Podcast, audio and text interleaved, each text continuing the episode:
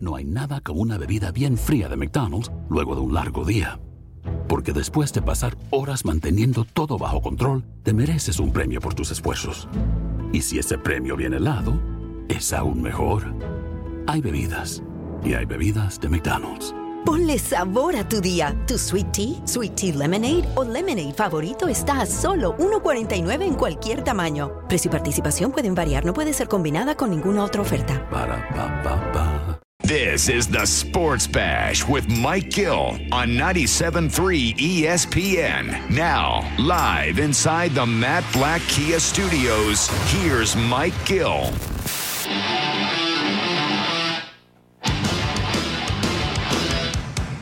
We are live on a Tuesday edition of the Sports Bash here on 97.3 ESPN and the 97.3 ESPN free mobile app. What's going on, everybody? I'm your host, Mike Gill. Josh Henning is producing today's show, and I bleep and hate this place. Nah, I'm just kidding. Uh, that was Alec Bohm last night. I think a little too much is being made of it. But I do want to get into the game and what Bohm said and what Bohm did and the Phillies coming back and the Phillies in general. We'll get into it. Alec Bohm last night. You know, I think we've all been at work and said, man, I bleep and hate this place today, right? We've all had that day. You have, I have, Alec Bohm has. The amount of attention this is getting is bewildering to me. The guy says, I bleep and hate this place, right? That's essentially what he said. And then he owned it afterwards by saying, Yeah, I said it, right? I did say that. And he says, I didn't mean it. Now, does he mean it? He probably does. You think uh, Bohm is happy right now the way he's playing? No, of course he's not. He a butcher in the field. He's frustrated as can be. And I think the frustration came boiling over last night. He looked like a clown on the one throw. He can't keep his feet. He's falling over. The ball hits the pitcher's mitt. He goes to throw it to first. He's falling. The ball's wide.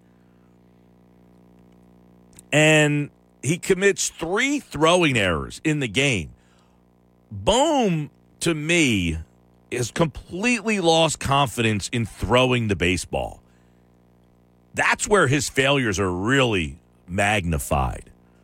The throwing errors, they are the same all the time.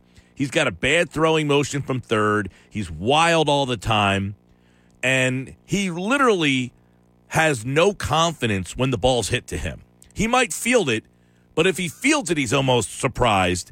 And then once he does field it, getting the ball from the corner of the third base side to the other side of the bag, uh, to the first base side, is an adventure for him. The Phillies, to me, did this kid a disservice when they sent him down last year and did not change his position. Because he has regressed as a third baseman. He's not better. You sent him down to the minors. Did anybody work with him? Did anybody help this guy get better at third base? It doesn't appear they did. He committed three throwing errors in the one game last night. One of them on a play that is on the highlight reel everywhere. Him flailing and falling down. Now, here's my thought on this. Could that moment last night have actually been the turning point for Alec Bohm? And I asked that question of here's this guy. How many people out there realize and uh, remember Alec Bohm was the third overall pick in the draft. The third overall pick in the draft. He wasn't some guy they got in the fifth round and just kind of shot his way up the organization. He was drafted to change the organization. When you're drafted number three overall, the organization is hoping that you are a big, impactful player. I get it. The Major League Baseball draft isn't one of those avenues that many of us remember. Oh, he was the number one pick, or he was the number two pick, or he was this. No, I get it. But more and more, the Major League Baseball draft is where you need to find your talent. If you start to look back at some of the recent drafts, Bobby Witt Jr., number two pick in the draft in 2019, he's the starting third baseman for the Kansas City Royals. You're starting to see players, Bryson Stott, the number 14 pick in the 2019 draft, he started on opening day for the Philadelphia Phillies. You're starting to see the players that were drafted in 18 and 19 and 17 perform. And the Phillies need Alec Bohm to be that guy. They need Alec Bohm to perform. And so far, he has been about as nondescript as you can be as a player. Nobody knows this guy's personality. Has anybody even heard Alec Bohm ever talk? He got his first opportunity to talk last night. And did he win people over? Seems like he did in a very odd way. I hate your face. I'm sorry for saying that. I didn't really mean it. I love you. It is an indication for all athletes in this town. We just want you to be real. If Ben Simmons could follow the lead of Alec Bohm, we might be in a different place. If Doc Rivers can take some notes from Alec Bohm, we might not think of Doc in the same arrogant light. Here's what Bohm said last night Hey, Alec, you said you bleeping hate this place. Is that accurate? Emotions got the best of me. You know, I said it. And do I mean it? No. And it's a frustrating night for me, obviously. You know, made a few mistakes in the field. And look, these people, these fans, they just want to win. And I mean, you heard it. We come back. They're great. And yes, I'm just, I'm sorry for them. You know, I, I don't mean that. And emotions just got the best of me. So you actually love this place? yeah. You know what? I do. Yeah. Is this Bohm's kind of aha moment? Is this his opportunity to kind of have an eye opening experience to say, you know what? Maybe I do like it here. Now, keep in mind, Alec Bohm is from Omaha, Nebraska, somewhere in middle America, as the Counting Crows once said. He's not used to being in a place like Philadelphia that cares about every single pitch, for good or for bad. They care about every single pitch. This guy was the number three overall pick in the draft, and nobody knows who he is. And last night, he had the eye opening experience of being caught on camera saying, I hate this place. And at that moment, I think he's being truthful. I hate this place. I'm making errors. I can't stand it. You want to be anywhere but the spot that you are standing in in that moment. With everybody staring at you, you know, normally when you're the number three pick, people are excited. They can't wait to see you. He was the runner up for the rookie of the year. People were excited for this guy. And oh, how quickly things change when you aren't what we thought you were going to be. Alec Bohm gave us a taste in 44 games, he hit 338 with four home runs. He looked like he was going to be our guy. The number three pick, we finally found something in the draft that's going to help turn our team around. Enter 2021, and he hit 247 with seven home runs and made a multitude of errors in the field that made him almost unplayable. Now, the new hot prospect, 14th overall pick, Bryson Stott, is ready to go, and we are already in with the new and out with the old. Alec Bohm is 25 years old. Alec Bohm is a guy that we should all be cheering for. Not because he said, I don't like it here, but because they need him. This organization needs the number three overall pick to perform. I think there's an opportunity for Bohm to take this and learn from it and maybe even excel because of it. maybe he now understands. Hey, I hate this place. Hey, did you really say you hate it here? I did. The emotions got the better of me. But you know what? These fans just want to win. Maybe somebody got to him. Maybe Bryce Harper. Maybe Schwarber.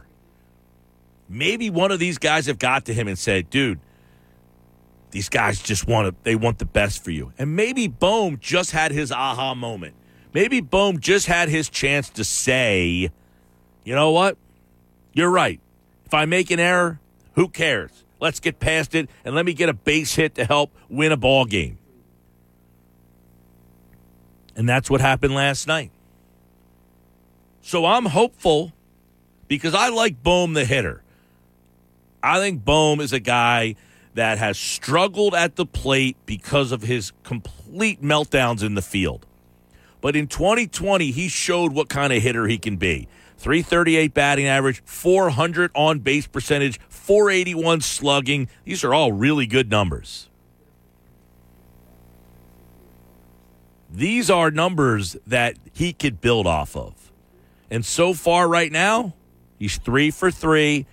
I know he's not going to hit a thousand, but the number that I like is he's three for three. He's got three walks. He looks dialed in at the plate. He's got two doubles. He's driving the ball.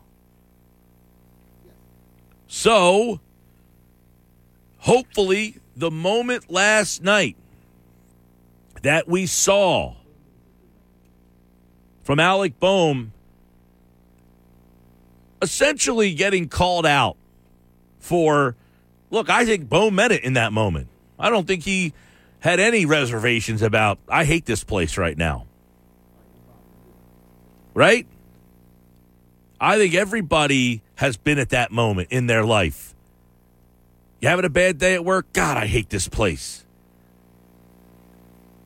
We've all said it. You've said it. I've said it. Bohm has said it. Bohm just happened to get caught.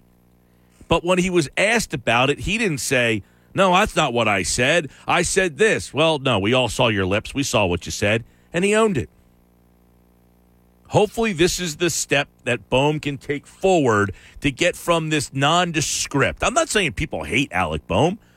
I didn't say that. What I said is, I think he's just been so nondescript. As the number three overall pick in the draft, he has no flair.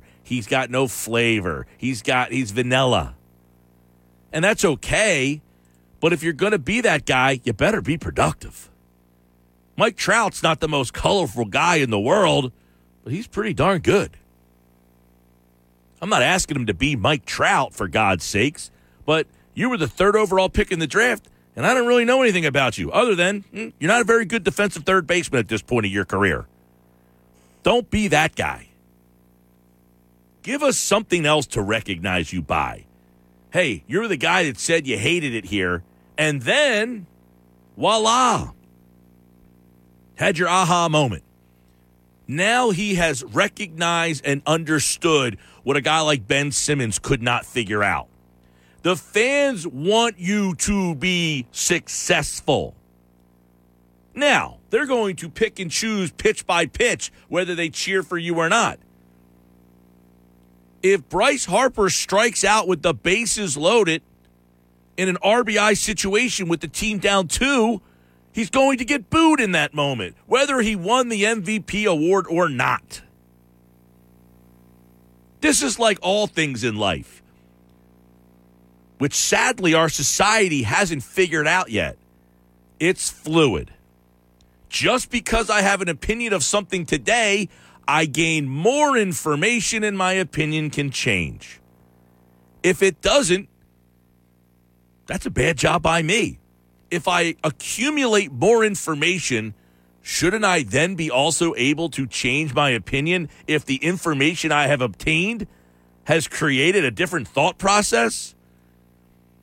On Saturday, Bryce Harper said all the right things and got cheered on the MVP. But I love when you, the fans, tell me we're not playing very well.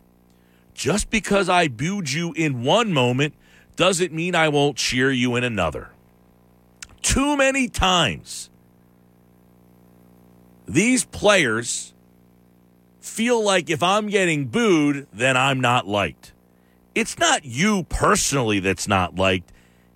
It's the performance or the action that you have displayed in your job. And I get it. You made the decision to pick a job that is very high profile. I also get that type of response to things that I say from time to time. And I laugh and I laugh. My answer is hey, I'm excited that you know who I am. You don't have to agree with me, but you know me. And that's a win for me. What's the song? uh, some poppy song. But I don't know most of the people who are that don't have nice things to say about me. I'm just flattered that they know me. Alec Bohm needs to be flattered that people care how he performs. And if you do that, Alec Bohm, I promise you, it's a lot easier. It is a lot easier than caring about every single person not agreeing with one of your takes, booing you because you made an error. They don't like that you're you got long hair. Who cares? Be Alec Bohm. Be the guy who became the third pick in the draft. And if you get cheered because you hit three home runs in a day, great. You're going to get booed the next day after you hit three home runs if you strike out the first at bat. Not because they don't like you, Alec Bohm, because they didn't like the result. It could have been anybody in that spot. If they struck out, they're going to get booed. And yes, it is over the top in this market. But you know what? That's what makes this market what it is. And I don't think that Alec Bohm can't play in this market. I think he just needs to understand, like most guys, Ben Simmons showed he can perform in this market. He's a three time All Star. I know most people don't like that, but he's already shown he could play in this market. And Alec Bohm has shown he can play too. And if they can get him to understand that the fans don't not like Alec Bohm, they don't know Alec Bohm. I think that's really the story here is these fans don't know who Alec Bohm is. They don't know anything about him. You have not given the fans any reason to embrace you or support you or say, you know what, I like this guy. You're just a kind of, mm, you know, the meme of Homer Simpson kind of wallowing away into the bushes. That's kind of Bohm right now. He makes the error and he's like, oh, I'm going to get the heck out of here. Bohm has allowed this thing to manifest. And I think his emotions got the best of him in saying it. Again, I think he meant what he said. I hate it here right now. And he might hate it here in general. He might be sick of getting booed. But they're not booing Alec Bohm. They're not booing you, Alec. They're booing your performance. And when you come to terms with that, it's a lot easier to do your job. 609 403 0973. 609 403 0973. You know, so many times we have these hopes for these players. We have these hopes for Alec Bohm. He was the third pick in the draft. He's going to be this great player. This Phillies team just needs Alec Bohm to be a good player right now. They don't need him to be an all star. They don't need him to be, you know, an MVP. They just need him to be a part of something. Because you know what? This Phillies team is, look, four games into the season. No one's proclaiming them World Series champions, but they're fun. They believe. They have a lineup now that you can trust. They have a bullpen that seemingly is better than it's been in the last five to 10 years. Do any of these things add up to making the playoffs? No. But there is something, my friends, there is something about the. When the Phillies are good, when the baseball team is good, it's just different, right? Football's only once a week. You get that day on the Friday where everybody's wearing their jersey, they're excited for the game. You Sunday, you go to Wawa, you get your coffee before the game. It's only one day though. The Sixers, they play, you know, one night here, they're off two nights. They play a night there, off two, one here. Baseball's every day. It's like a good friend. They're always there for you. And when the baseball team, when the Phillies are good, it's every day. It's a friend. They never say no. Hey, you want to hang out today? I'm here. Hey, you want to hang out tomorrow? I'm here. Hey, you want to hang out on Thursday? I'm here. A good baseball team is the best of any sport there could be because it's every day. Having a good football team is great. Believe me, when the Eagles are good, everybody's happy. But Tuesday's not fun during the football season. Wednesday's not fun during the football season. You get one day during the football season that's fun. Baseball's fun every day. And that's what we're hopeful for with this baseball team. And last night, we saw a little bit of reasons why this baseball season might be fun. I'm Mike Gill. This is the Sports Bash. You can comment 609 403 0973. Mike, baseball's a weird sport. Something like this could be something to cure the yips. If not, Stotts, the guy moving forward. I like that. The guy already wants to replace Bohm. He, he apologized. We're talking about him having an aha moment, and you want him off the field. I'd start him again tonight. I'd put Bohm right back out on the field tonight. Hey, last night happened. You made the three errors. We're going to go right back to you. That's what Doc Rivers needs to do. I'll explain coming up on the Sports Bash Live on 97.3 ESPN. Hey, I'm Mike Gill. We got three, uh, four chances for you to qualify for Pick Your Trip. One lucky listener will win a trip for two to the 2022 Eagles road game of your choice with airfare, hotel, a pregame tailgate party, and two tickets to the Eagles road game of your choice. That listener will qualify today at 255, 355, 455, and 555 on the Sports Bash, and 655 tonight on game night. I am Mike Gill, and this is the Sports Bash on 97.3 ESPN and the 97.3 ESPN free mobile app. Now, back to more Sports Bash with Mike Gill on 97.3 ESPN, South Jersey's sports leader.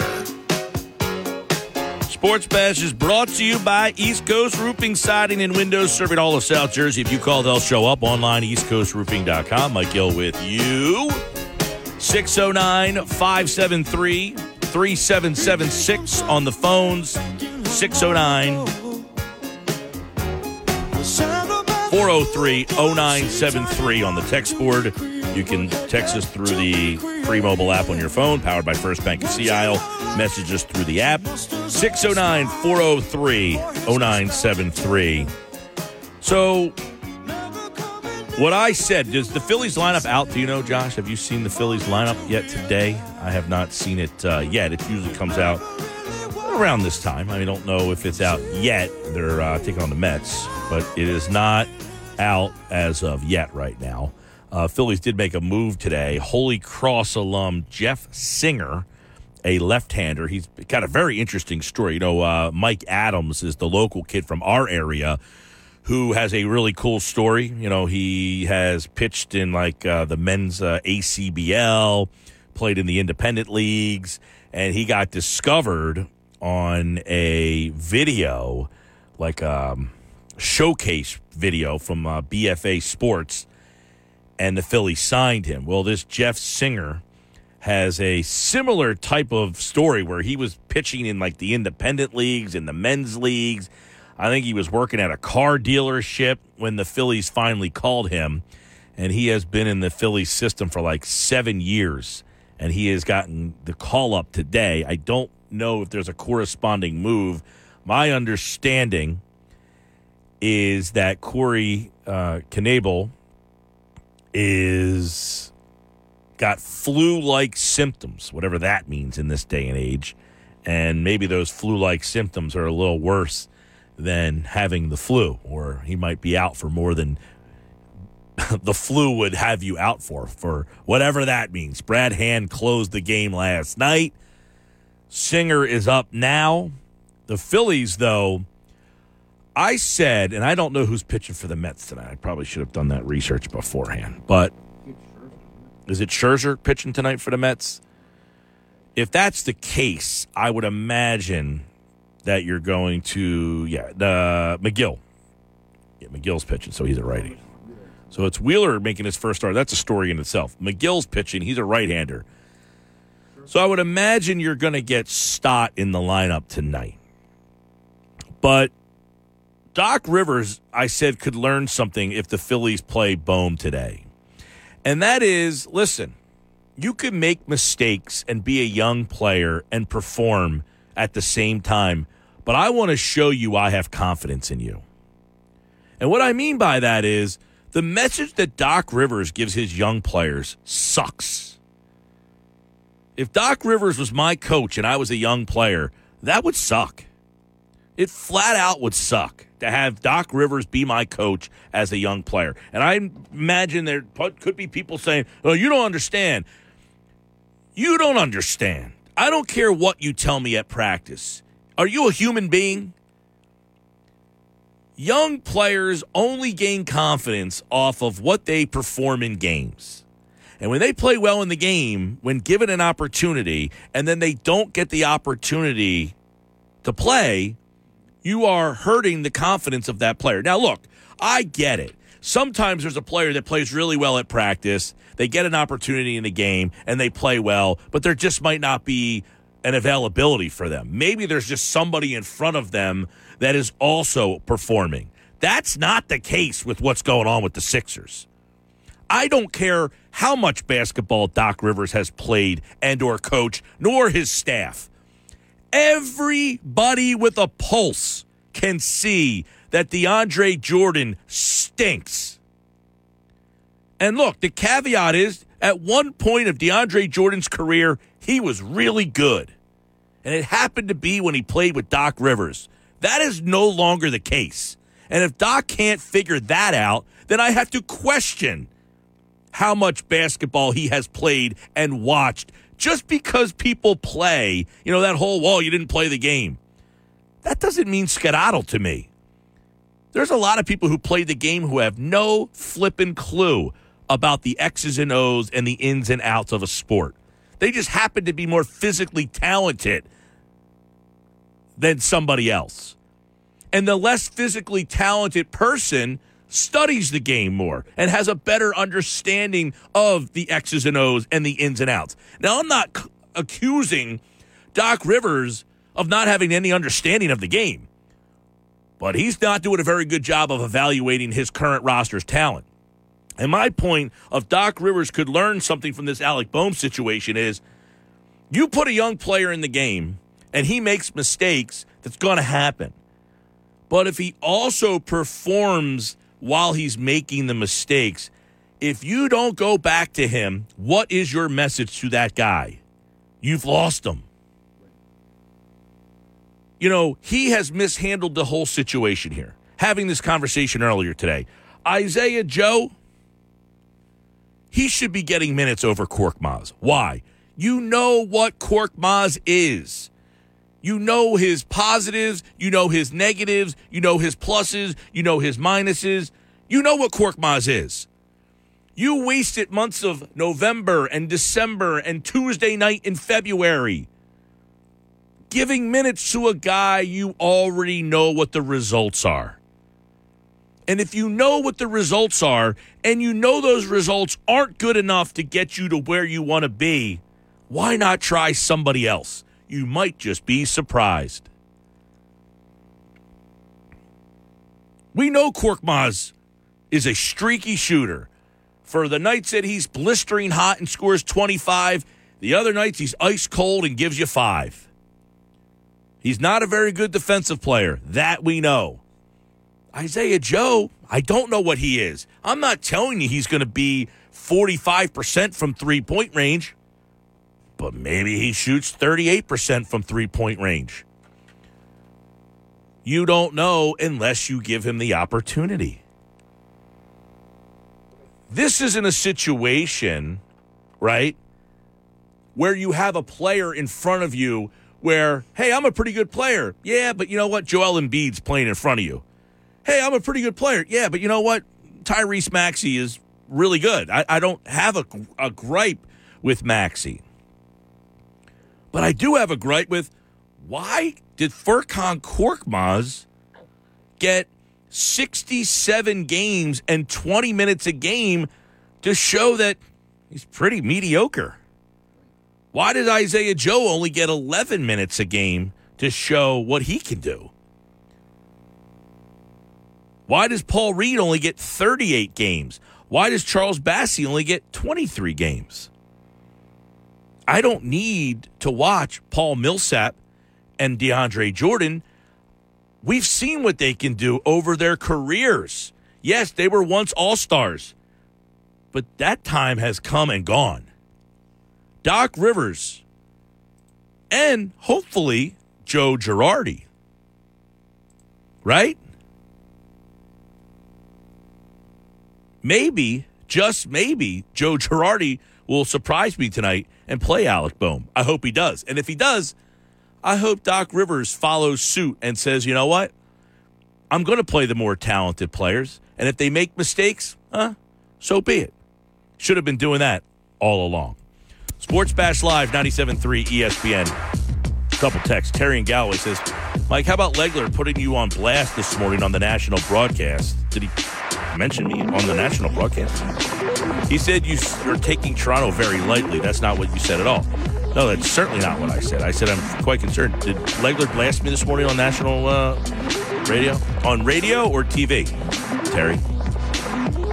Yeah, can you give me a specific uh, show or something? We can look it up. I'm flattered that he thought about me, but I, if you're, right. Well, Terry's saying whatever he said, that I, that's not what I said at all. But I'd like to try to get the context before I have to fire back at my boy Legs. 609 403 0973. 609 403 0973. When we come back, it's the Phillies mailbag.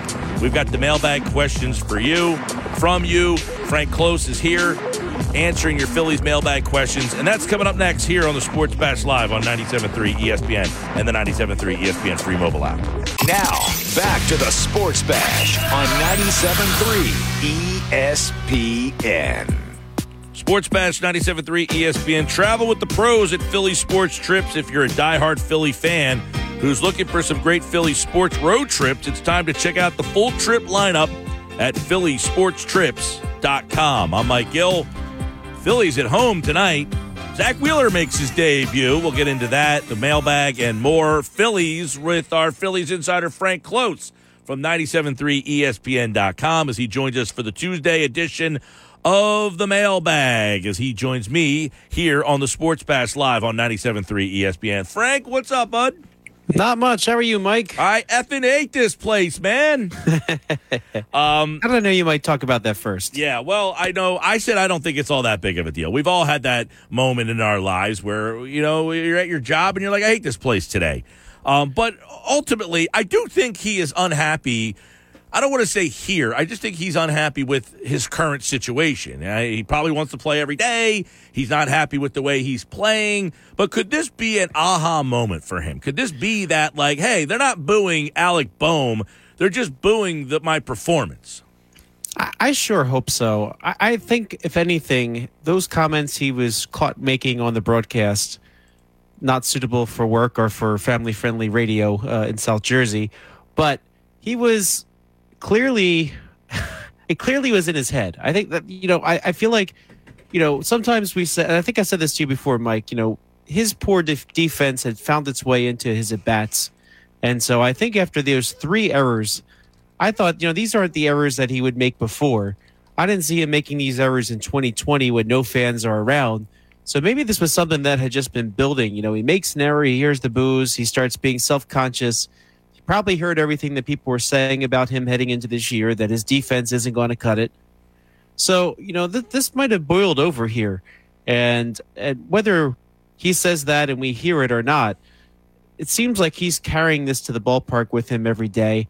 Hopefully, and here's the possible silver lining he drew that that really strong walk, really really exhibited some good plate discipline to start that rally in the eighth where the Phillies scored five, come back to win. So maybe after the game, he's sitting there thinking, you know what, this isn't so bad after all.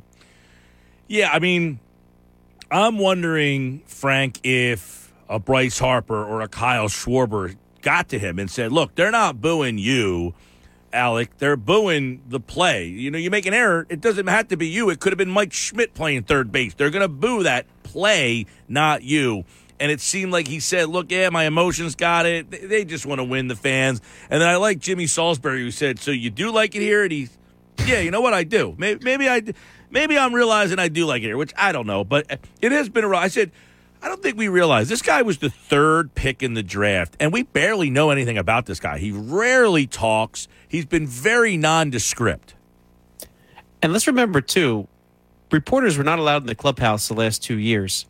Like this is new. Like they're letting some of the Baseball Writers Association of America in to the clubhouses this year. No one's really had the chance to really talk to him directly, like like Jim Salisbury did in making that comment you, you just mentioned a moment ago. But you know, Alec Bohm came up in that 2020 pandemic. He didn't have to answer to the media, and he didn't even play in front of fans. And then, of course, he has this big drop off last year, which just makes me wonder that you know was the, is this getting to him? In which case, I think you're absolutely right. It's time for a veteran to sort of intervene. And you know, I think the Phillies still have high hopes for him. You know, down the line. And the only way that he's going to get there is by playing. So maybe, maybe after a game like this that was so embarrassing for him to start, that he ends up getting that key walk, being part of the celebration at the end. Maybe this is the time he turns the page. Because right now I look at his stat line and he's got a 625 fielding for percentage. I hope so. Because and I, I actually hope that I haven't seen a, a, lineup out tonight. I hope they play him tonight. I hope they just go right back to him. And I, I feel like that would be a strong move of support in terms of confidence to say, hey, you struggled in the field last night. We're going to go right back to you. Yeah, absolutely. I would agree with you there. Uh, I think that's a, that that is a big step. Uh, lineup's not out yet. The Phillies actually just announced a roster move since I've been on here. Uh, Corey Knebel is headed to the COVID list, and Jeff Singer, South Jersey native, is coming up from Lehigh Valley. Uh, hopefully, he gets to make a make, make a major league appearance during this during this uh, COVID stint that it looks like Corey Knebel is on. Uh, Corey Knebel was reported as having some flu-like symptoms, which may be COVID symptoms for all we know. And also, Odubel Herrera has begun his rehab assignment today officially. So, uh, so maybe that's why there's no lineup yet. There's a lot of moving parts today, but I agree with you. This would be a good time to get him back out there. All right, uh, let's get into. By the way, uh, big rally last night, down four. I thought Didi's hit got lost in the sauce a little bit there last night. Big, and I think you tweeted, you know, uh, exaggeration of his demise. You know, yeah, making fun of the old Mark Twain quote. Uh, that no, rumors of my demise are have been exaggerated. Yeah, exactly, exactly. Uh, you know, Didi Gregorius not done yet. Last year he was really hurt. He could not move his elbow. I expected that if he was healthy, we might see more of the old Didi that you saw back in 2020, and you thought, man, there's no way you got to let this guy go. So. Uh, I, I, think a lot of fans that have given up on Didi will will, will rethink their positions. Uh, but he makes the Phillies so much better if you can get this out of him because then you can play mix and match at third base with Alec Bohm, with Bryson Stott. You, you, can, you can keep everybody fresh, and the more depth you have, the better off you are. Um, all right, let's get into the mailbag here with Frank Close, 97.3 ESPN.com uh, is where you can submit your mailbag questions at Frank Close on Twitter. Um, this is an interesting question from John because uh, for the month of April, you're going to get a 27th and 28th player. Uh, who goes when they go to a 26 man roster? Yeah, it's kind of asking who are those extra players, so to speak, but uh, I, I, think it's kind of hard to figure that out. Uh, Phillies would have had Sam Coonrod on the roster had he been healthy and and so it gave some guys some other opportunities. Uh, if the Phillies thought maybe they might need Christopher Sanchez and Bailey Falter in the starting rotation at first, they ended up uh, not being needed there, and so they they filled out the bullpen. Uh, Damon Jones, we saw him give up a couple runs the other day.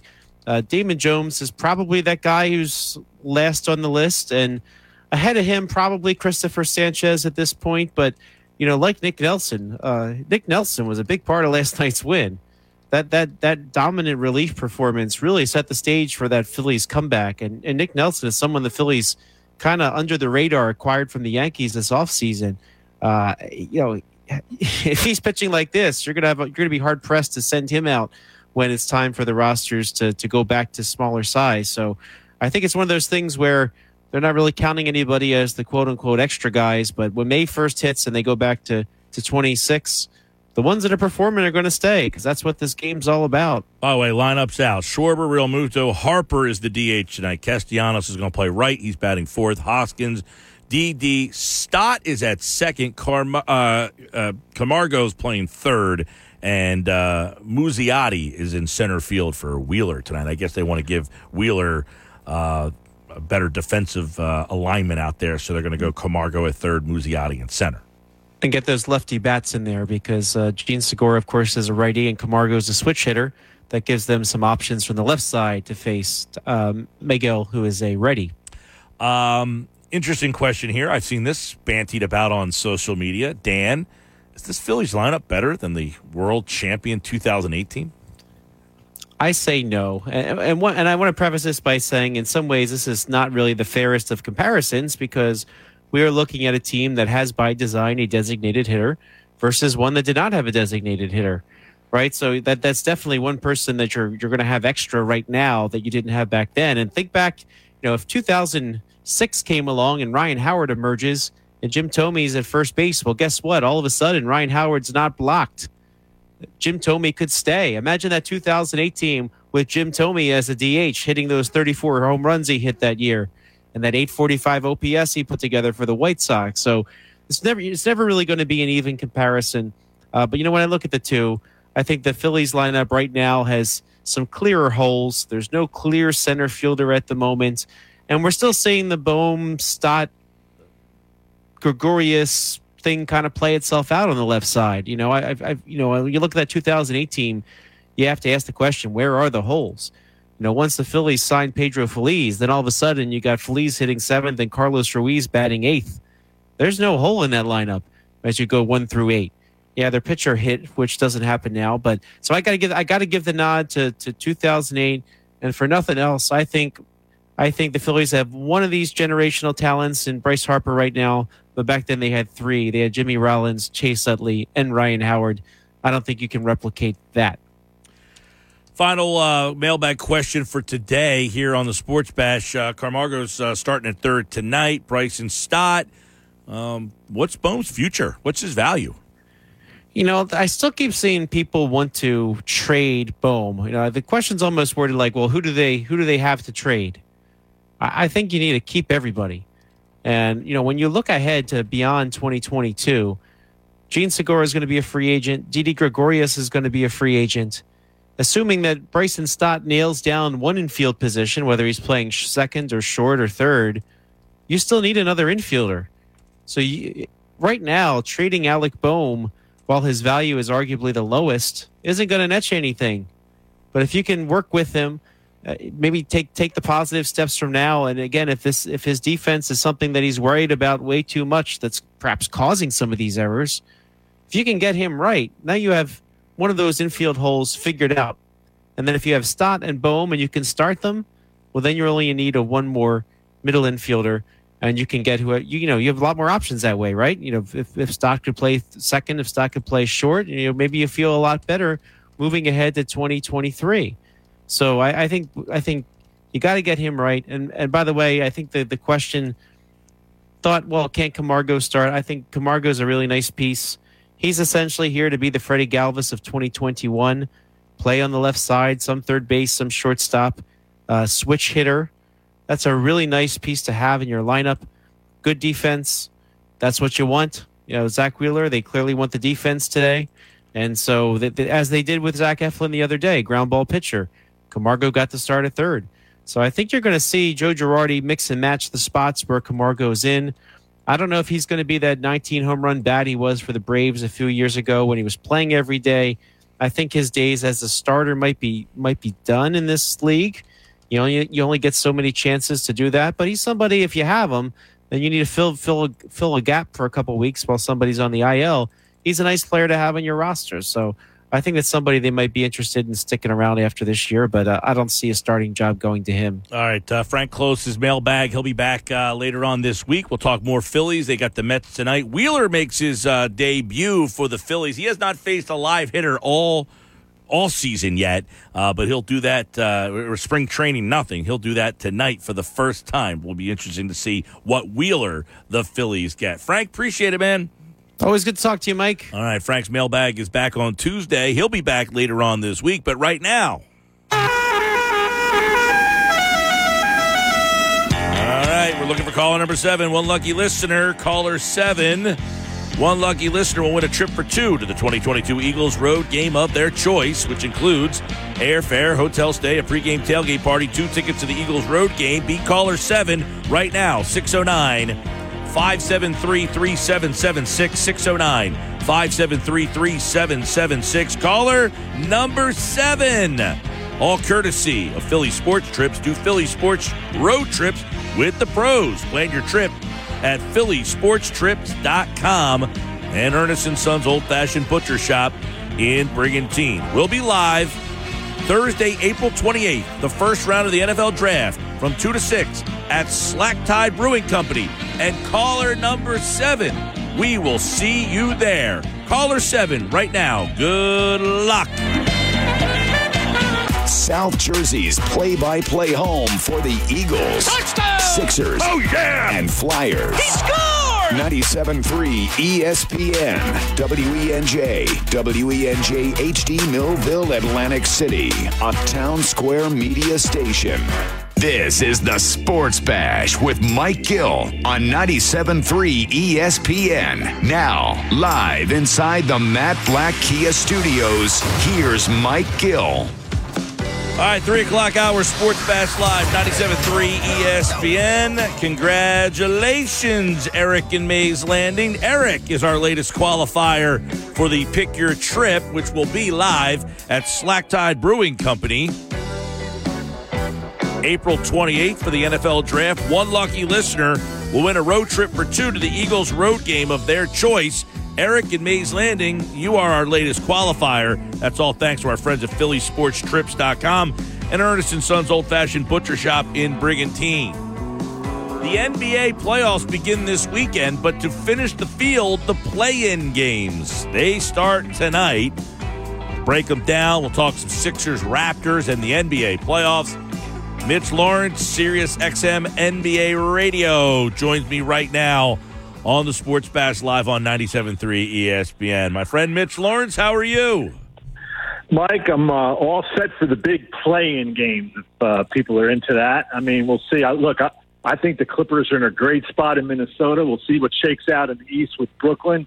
But uh, I can't get fired up about games like uh, between New Orleans and San Antonio. I'm sorry about that. Yeah, San Antonio's got like rough. what, what? What's San Antonio have like 38 wins or something like that? I mean, Oh, my please, God. all the losses. I mean, you know, you got these sub 500 teams. You know, it's amazing that Minnesota's 10 games over 500, yet they still have to prove that they're worthy of the playoffs by play-in a playing game. That's ridiculous. I mean, the the league continues to tell people we don't value our regular season. That's what they're basically telling people. So a lot of people like the play. and I, I I really don't like it, especially when you've got a lot of sub 500 teams in it. That's no good. Yeah, I like. I, I agree. By the way, for the play-in, like a team, for instance, um, now this kind of worked out differently than you know. Cleveland was in that seventh spot for the longest time. Now Brooklyn's there. I don't think the team that finishes seventh should have to play for the Right. chance to be the seventh. They've already earned the seventh. Yeah, right, right. And I, for me, I don't like the play-in at all. No.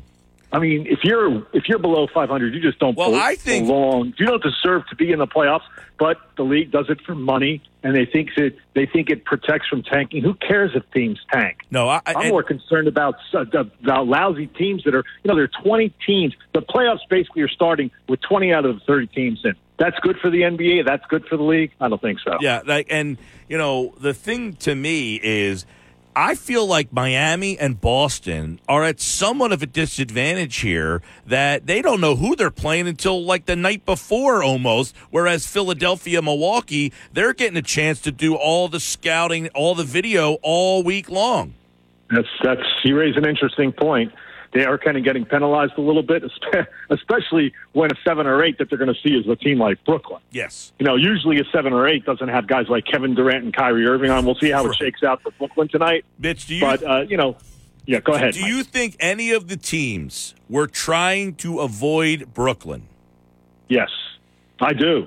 I think that there are a bunch of teams that were trying to avoid Brooklyn because of the fact that now, listen, on paper, or you know, you, what I just said about Durant and Irving, that's true. We also saw games this year where they played and they lost. Well, Durant and Irving scored 86 points in a game or 80 points, and they lose the game because they doesn't they don't stop anybody. I mean, teams are going to find when they play the Nets, as you know, that the Nets are a bad defensive, a terrible defensive team, and that it's ultimately what, what is going to catch up with them. But when you're looking at, yeah, you're planning a playoff series as an opposing coach, you really want to face Kevin Durant and Kyrie Irving? Basically, no, you don't.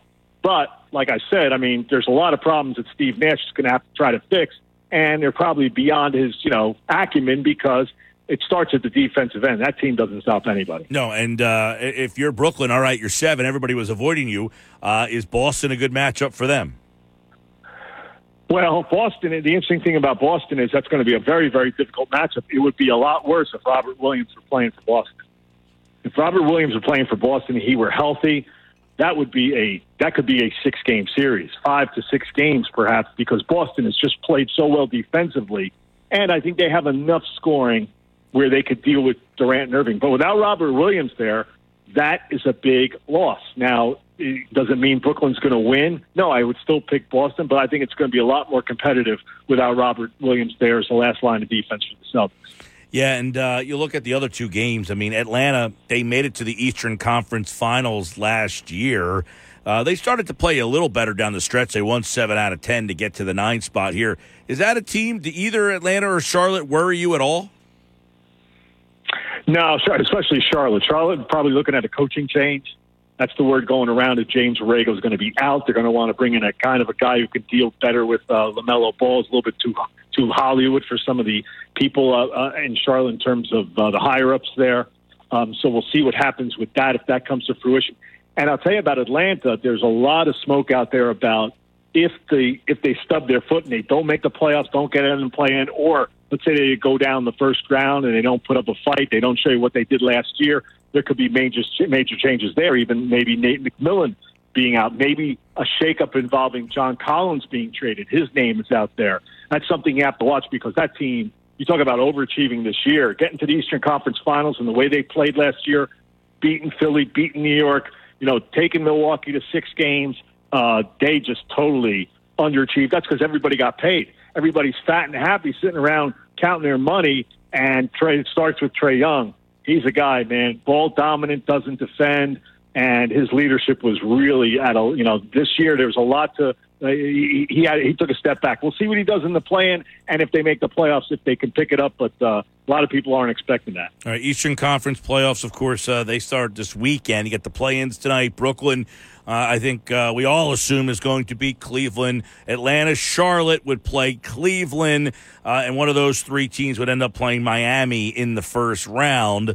Um, let's look at Milwaukee and Chicago. Bulls really you know, just fell out, ran out of gas down the stretch here. Yeah. Some injuries there. I would, I would almost anticipate a Milwaukee sweep there. You agree?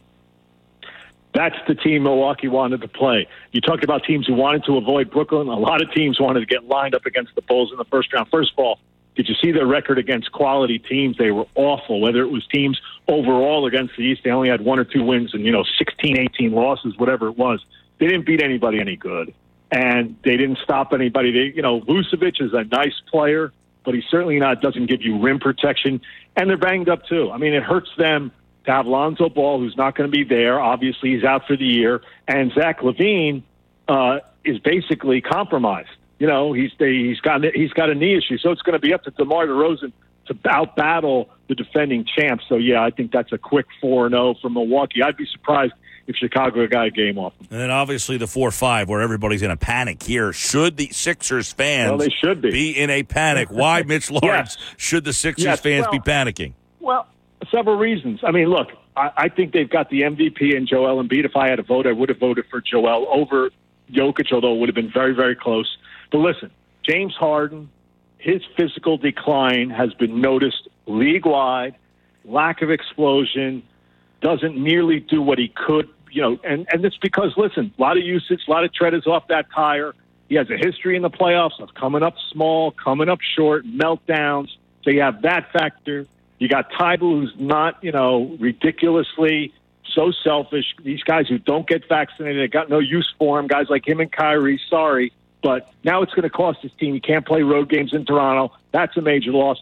And then you've got Doc Rivers, who had a rough, really rough playoff series last year against Atlanta. We all talk about the Ben Simmons, everything that was going on with him. How about the fact they blew those two, two leads of what 18 and 25 points, where your head coach has to do something there to staunch the bleeding, to turn things around, to change the momentum. And Doc, although he was voted a top 15 coach of all time, a lot of people around the league are saying, you know what, in this series, we're taking Nick Nurse over Doc. And Toronto, you know, look at their team. They've got guys, young, athletic, long guys who can deal with Harden. You know, Embiid, if I were them and talking to people, this is what a lot of people think. Hey, just double cover Embiid, make it tough for him. Yeah, he'll go to the free throw line, but have other people on the Sixers beat you because you know, Harden will have a trouble against the, their long athletic guys, and does Philly have enough shooting? So there are a bunch of factors there that, yeah, if I'm in Philadelphia right now, I'd be nervous about this first round matchup. Yeah, uh, and this is the kind of matchup. What would it be like in Philadelphia if they lost a first round series after the trade and all Well- that's going on here? Well, well, it'd probably be a coaching change.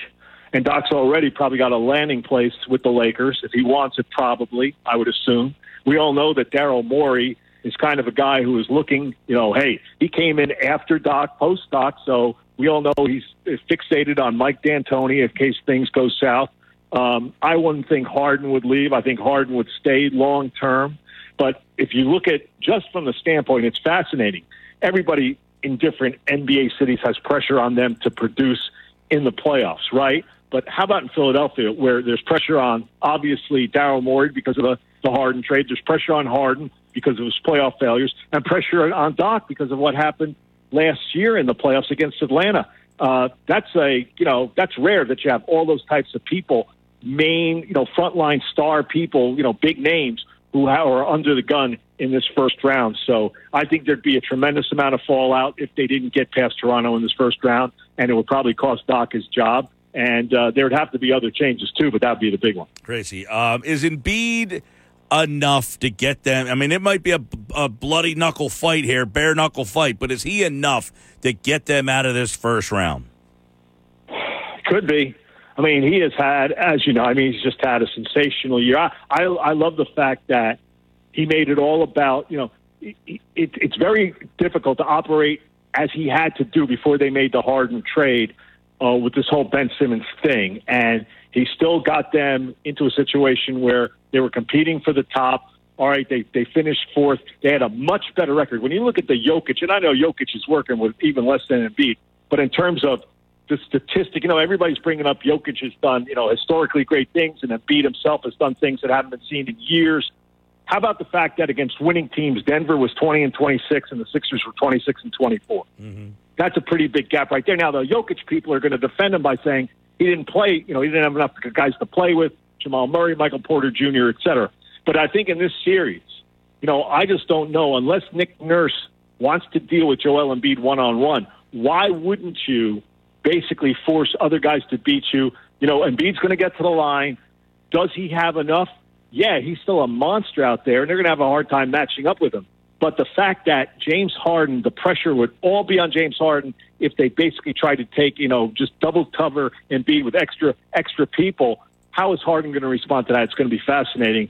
I would think if Joel Embiid, uh, like the player I'm looking at and the way he's played this year, yeah, I think he could. It, it- like you're right, it would be a kind of a fist fight for him to get out of the first round. If even you know even a worse situation going fo- forward.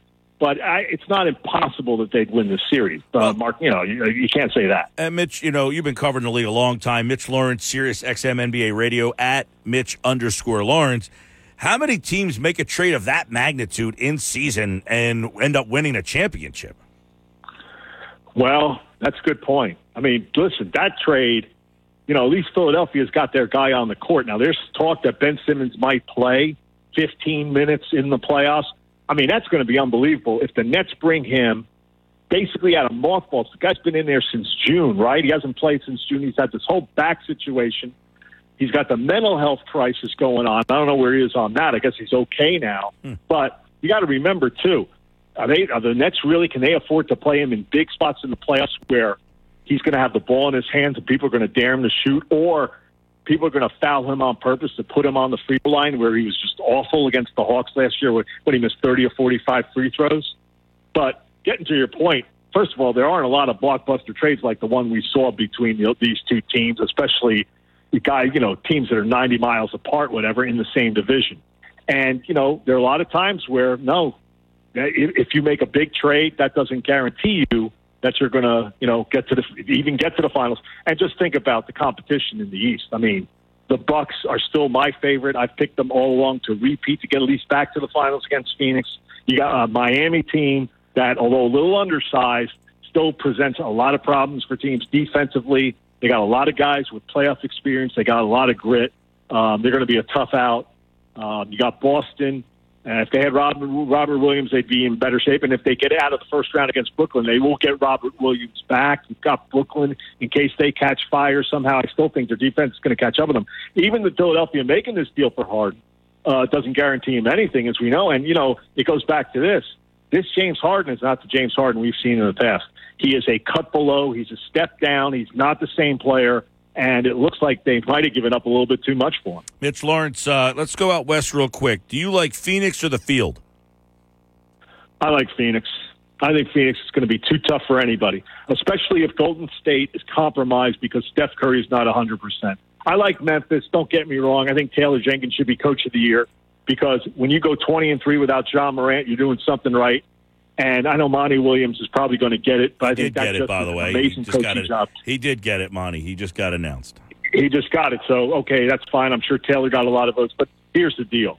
If Steph Curry were 100% and basically wrecking defenses by himself with Klay Thompson, Draymond Green, Andre Iguodala, and the young guys that they have, I would think Phoenix would get a test from Golden State. Really nobody else. Yeah. Nobody else out west. But if they are not going to have Steph Curry at near 100%, if he's going to be limited, no. Phoenix is still, I think, way above Golden State at this point. Yeah, uh, and that Dallas series, you know, we'll see what happens with Luka, right? Well, yeah. Oh, oh my God, Luka. First of all, Luka would have to be probably 120 percent for them to win series. I mean, Utah's been a mess this year. There's problems going on. We know that franchise could have a coaching change. It could have who knows trades. Danny Ainge is a new fresh set of eyes out there running things. But if Luka is limited, if he's compromised because of his calf, if right. he can't play, where's Dallas going? I mean, Dallas. It's been a great story with Jason Kidd. They've got a lot of good players, but they don't have any other stars. Any anticipation that Kawhi Leonard plays? None, none. Talking to people, I don't think you're going to see him back. The big addition for them is they get Norman Powell. Gotcha. And if you look at their team, there are a lot of people who say, all right, it's Paul George, it's Norman, Norman Powell, and Reggie Jackson. They got a lot of playoff moxie. They've got a lot of guys who've been around, and Ty Lue has done a great job there coaching. That's why I think Minnesota's in trouble tonight. I think the Clippers get out of that, and they play Memphis, and that will be a tough series for Memphis at 2 7. Uh, talk, talking with uh, Mitch Lawrence from Sirius XM NBA Radio. Um, what happened? Okay. What is happening with the Lakers before our very eyes here? Badly constructed roster, not Frank Vogel's fault. I'm not saying it as a shout out to the guy from Cape May, right? But listen, Frank Vogel's a good coach. He had a good team a couple of years ago. He had guys who could defend on the perimeter, like Caruso, like Kentavious Caldwell Pope. You know, he had other guys like Kuzma. That trade they made for Russell Westbrook was a disaster from the get go. Who thought that would work, Mike? When you have, when Russell Westbrook at this stage still looks at himself as an elite player, he's a top 75 player. He needs the ball in his hands. He needs to do what he wants to do, and you have LeBron James there, and you have injuries. The usual with Anthony Davis, who's brittle. He can't stay healthy. He's unreliable. LeBron, at his age, with so many years in the league, he breaks down now all the time. That's what happened to the Lakers, in addition to having a lot of bad supporting cast, and it cost Frank Vogel his job. And now they are in a real mess because there's no easy fix here. Right. Who wants there to coach a lot of that tough team? Questions, including coaching, who they can get. They don't pay great out there, and how you're going to reconstruct that roster. Right. Who who wants to coach that? By the way, Monty Williams has been. This is the second year in a row he's won this award. By the way, and he was uh, Brett Brown's guy. He was uh, the, the the the assistant here in Philadelphia. Now he's a back to back guy. But we're talking about coaching. Who wants to coach the Lakers? Who wants that mess? Well, yeah, you're right. You're right. Now, you know, there there's also a school of thought that they do get coaches, but you know, here's the problem: their last coaching search they lowballed Ty Lue, who was LeBron's choice, and we've seen the job that Ty Lue has done. Anybody who thinks that LeBron, that Ty Lue was just riding LeBron's coattails in Cleveland, they have found out, especially this year, what he did for the majority season without Paul George, without Kawhi Leonard. He's done a hell of a job. He's a very, very good coach. Okay, and they lowballed him, and they had a chance to get Monty Williams. They didn't hire either, mm. and so Frank Vogel got the job as a. I looked at him as a caretaker from the start and that was kind of proven to be right. When he won the title, they gave him a kind of a one year extension. Yep. Most guys who win a title, they get three or four years tacked on, not the Lakers. Mm-hmm. So, yeah, you raise a very good point. Who wants to coach that mess? Somebody will, but it doesn't mean they're coming in for top dollar, and it doesn't mean they've got any kind of a chance to win the championship. Uh, Mitch Lawrence is with us here talking a little NBA playoff. The play in tonight, tomorrow, Friday, and then the NBA playoffs. These are not playoff games. The playoffs begin on Saturday. The Sixers play at 6 against the Raptors, and you can hear that game right here on 97.3 ESPN. All right, Mitch, we will uh, catch up for the playoffs, pal. Enjoyed it. Thanks, Mike. Take care. Mitch Lawrence, listen to him on Sirius XM satellite radio. Follow him on Twitter at Mitch underscore Lawrence. We'll talk more Sixers and the matchups in this later on tonight with Michael Kaskey Blomain from CBS Sports. And of course, we'll do another opportunity for you to qualify for Pick Your Trip. And that's coming up at 355 today here on the Sports Bash on 97.3 ESPN. I'm Mike Gill, and I've been telling you about my friends over at South Jersey Advanced Health Solutions, Dr. Paul Lewis. It's the premier clinic for allergy elimination in our area. Many of us, many people I know out there struggle with allergies. Runny nose, itchy eyes, consistent sneezing, dog hair, cat hair. Maybe you have a food allergy. Maybe you have Lyme's disease, fertility issues, autoimmune disorders, adult childhood, ADD, ADHD. You have a learning disability, insomnia, headaches, all sorts of pain. Dr. Paul Lewis can help with that. I'd give him a call and ask any questions. He is very nice, very willing to help. That's the big thing. He wants to help people. You have allergy problems, I want to help you get rid of those. He did it for me. I no longer struggle with allergies, and it is amazing. 856 285 4788. If you've been thinking about it, make the call. Why not just ask a couple questions? Hey, I'm allergic to red meat. Can you help me? I'm allergic to shellfish. Can you help me? I can't eat seafood. Can you help me? Hey, certain dust. That's what got me. The dust particles. I had horrible issues with dust. And no longer do I have those issues. And I thank Dr. Paul every day. Make the call 856 285 4788. South Jersey Advanced Health Solutions. Mike Gill, Josh Jennings, my producer, will do headlines in just a little bit. Also, later on, we got football at four with Adam Kaplan today. Hopefully, you'll stick around. I got some more Sixers thoughts, Phillies on the way as well. This is the Sports Bash on 97.3 ESPN and the 97.3 ESPN free mobile app. Now, back to more Sports Bash with Mike Gill on 97.3 ESPN, South Jersey's sports leader. 328 Sports Bash, Mike Gill. At Mike Gill Show on Twitter. 609 403 0973. Text board. Tim Legler this morning on KJM. You know, we had Tim on yesterday, and he said there's a ton of pressure on the Philadelphia 76ers, and I don't see a team.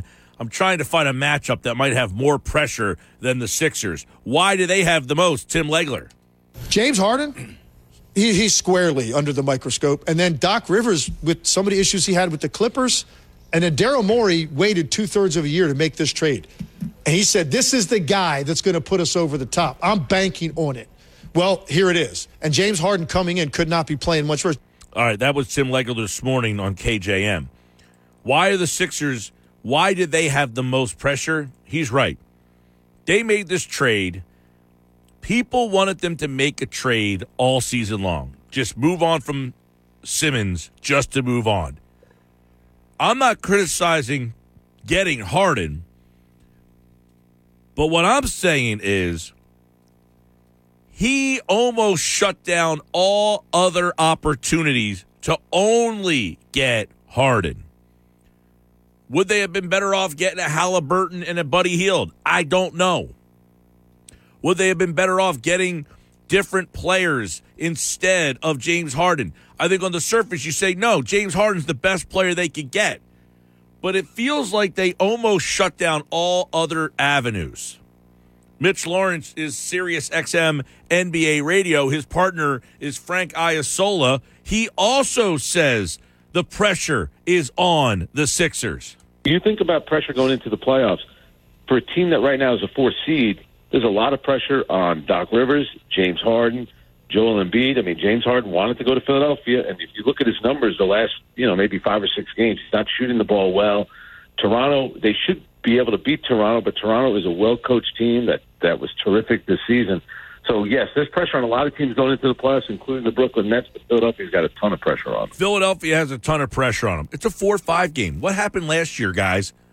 In the four-five game, you remember the Atlanta Hawks won the series over the fourth seeded New York Knicks.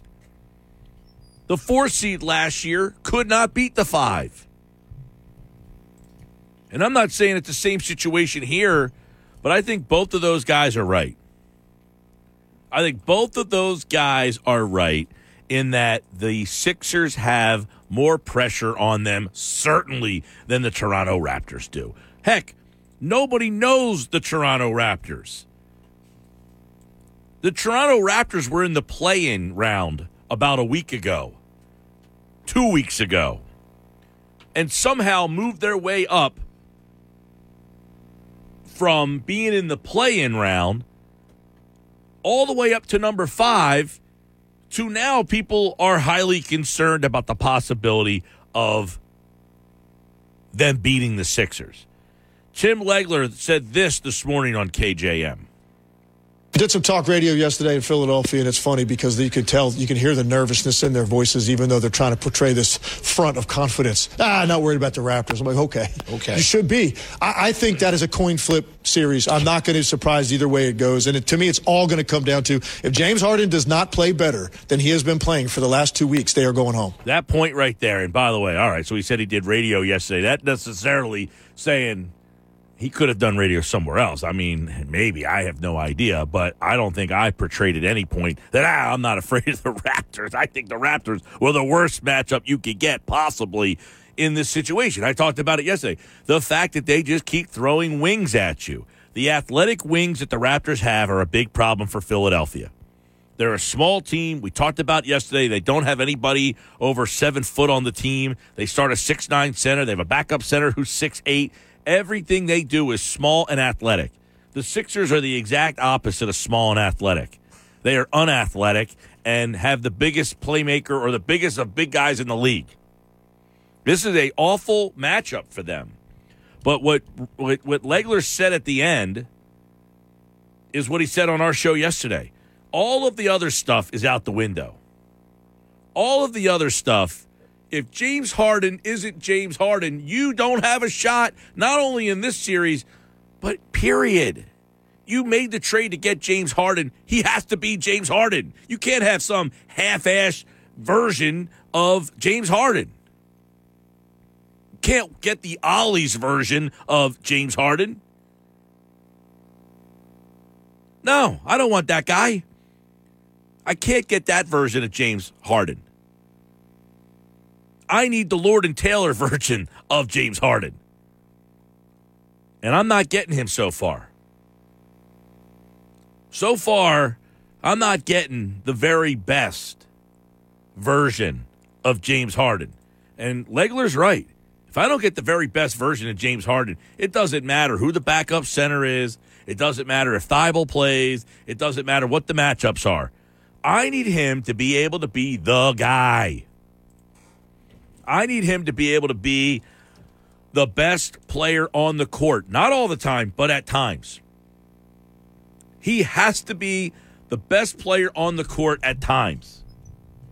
And it has to be those big times. Can't be, you know, with eight minutes left in the second. It needs to be with eight minutes left in the game. And my biggest problem with Harden over the years is I don't know that he is the best player with eight minutes left in the game. I'm not sure he is the best player with four minutes left in the game. I'm not sure he is the best player with two minutes left in the game. Yeah, he's the best player with eight minutes left in the second, 10 minutes left in the third. But too many times for my liking, James Harden hasn't been the best player when I need him the most.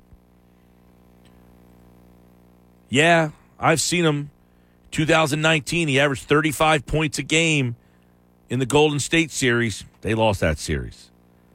I've seen him score 33 points a game in 2017 against Oklahoma City. But that was a first round series. I need that to be in a bigger series. I need that to be in the second round to get me out, to move me to the finals. I need that to be in the finals to get me out. He averaged, you know, 26 points a game, 26 points a game, 28 points a game, 25, 28. Last year in the playoffs with Brooklyn, I get it. He was hurt. In that series against Milwaukee, he averaged 10 points a game. That's not going to get it done. And guess what? They lost. They had Kevin Durant. They lost Kyrie. They had James Harden. James Harden wasn't James Harden, and they lost. So there's a lot going into this series, but I think Tim Legler, look, we over simplify, we make it too tough sports sometimes. I'm a big proponent of we overthink sports. We went and made it this analytical mess. Sports are sports. We made it this analytical math problem. Nobody likes math. You know who likes math? People we don't like.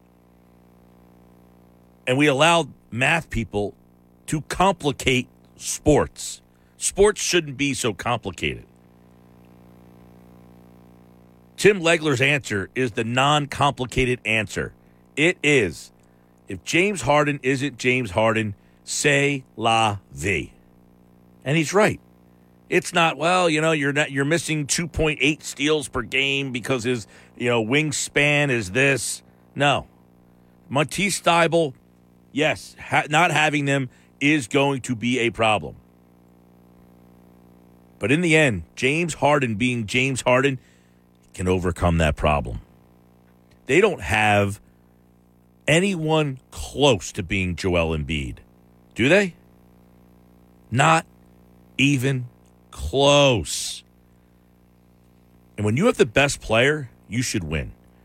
I don't want, you know, they have the best coach, their coach is better. Yeah, oh, that's great. When you have the best player, you should win. And the Sixers have the best player. They haven't always had the best player. We have thought they've had the best player in past series, but now they do have the best player. So if they don't get out of this first round, it's an utter embarrassment and a disappointment. 609 403 0973. You heard what Tim Legler said. I want to hear from you. Hit me up on the text board 609 403 0973. 609 403 0973. That's where you can get your voice heard, your reactions. I'll read them off next segment right here on the Sports Bash Live on 97.3 ESPN. Let me know what concerns you the most about the Toronto Raptors. Are you concerned at all? You know, there are some people that I know, ah, they're not going to lose to the Raptors. Okay.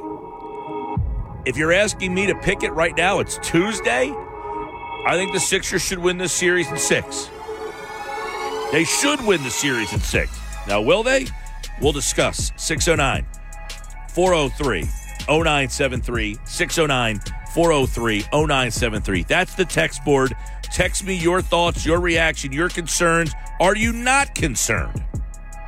By the way, Gilbert Gottfried died. Random, right?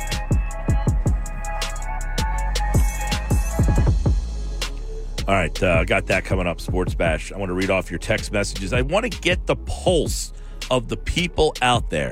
What concerns you about this series?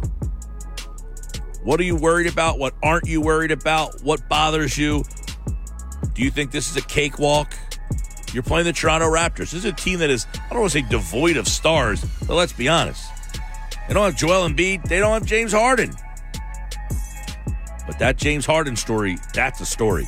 Back with more of that here on the Sports Bash Live on 97.3 ESPN and the 97.3 ESPN free mobile app. Now, Without the ones like you, who work tirelessly to keep things running, everything would suddenly stop. Hospitals, factories, schools, and power plants, they all depend on you. No matter the weather, emergency, or time of day, you're the ones who get it done. At Grainger, we're here for you with professional grade industrial supplies.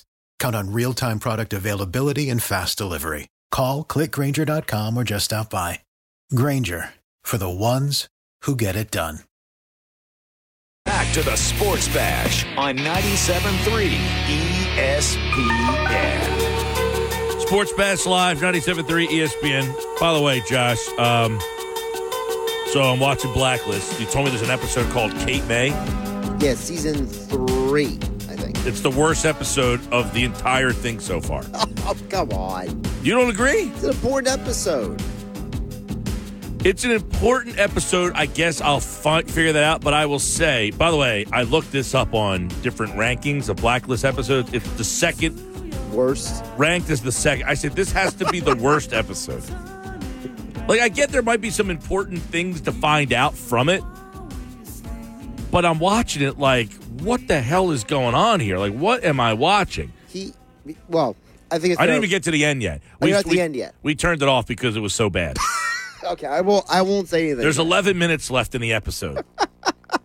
My girlfriend said, "All right, I've had enough." Those 11 minutes are important. It was like I get it. There is a very intense like situation because the show. There's a lot of like him and and Liz and the, whole cast. They're always like Yeah. involved. This episode is just him and I'm imagining that's her mother. Yes, I'll give it away. Yes. I figured that out myself. Well, the the one Well, I. I, there was a, there was a reference like three or four episodes ago, Yeah. where he's like, "Your mother went into the beach in Cape May. She took off all her clothes and disappeared into the ocean." Correct. Right. I got that reference. So I'm imagining he went to Cape May. He he tells the guy, "Hey, how much to take me to Cape May?" And he's like, "Dude, that's 200 miles from here." And he gives him like I don't know a thousand dollars. Here you go, right. driving to give a Cape May. lot of money. Right. Then he's like, "Well, how much for the cab?" He- what, what's he hand him? I forgot what Thirty thousand dollars. He just has this like wad in his hand, like a like a rolled up like wad of bills, and just No, like, he, he brought out like a brick and just kept putting Oh, them out right, the right. car. And the ta- the capsy he guy's pulls like, out of the suitcase. yeah, and he's like, okay, that's enough. Like, I'll, I'll take what you're giving me. So, you know, you're like, all right. So I'm thinking he's going to be like sashaying around Cape May. You're gonna, he's going to be at the boiler room. He's going to be over at Congress Hall. I didn't you know, promise maybe he's you at the that. Rusty Nail. No. He's at some deserted place. I don't even know where the heck he is. He's probably might as well be in West Cape May. and the episode, I mean, is dark and dreary. I mean, it's just Yeah. him and her just having a conversation together. pretty much. Very good acting between the two of them. It was like very like intense back and forth. I'm out on that episode so far. Sorry. Yeah. Um, The rest of the show is good, at least you'll admit, right? here's another thing from last night. By the way, uh, after that episode, get ready. Oh, That I'm not going to give it away, but in the next two episodes after that episode, stuff hits the fan. okay. More than uh, you know, giving birth in the middle of a nightclub. Uh, The one character, that guy Solomon, he is the most unlikable guy in the history of all shows. he he has to be a very hateable. He's a hate the face. He is a say. complete hate the face. Total hate the face. You're stuck with him for a little while longer. Though. Oh man. Um, he does get killed. I think it's in season four. by thanks for giving that up. I don't want to give anything away. Well, he gets killed. Well, I thought maybe like to know that he's going to die eventually.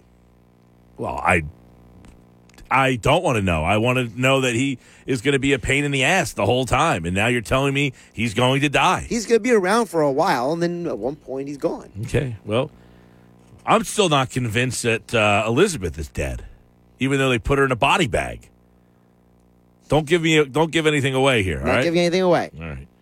Uh, my other observation from last night goes back to the Bohm thing because I just watched this again. Boom. So there's a ground ball hit the third. He feels it. He throws the first, and Right. this is where it all starts. How the mindset of the entire stadium, all in unison, come together to cheer him for making the play, and why that mindset doesn't happen in any other situation in any other fan base.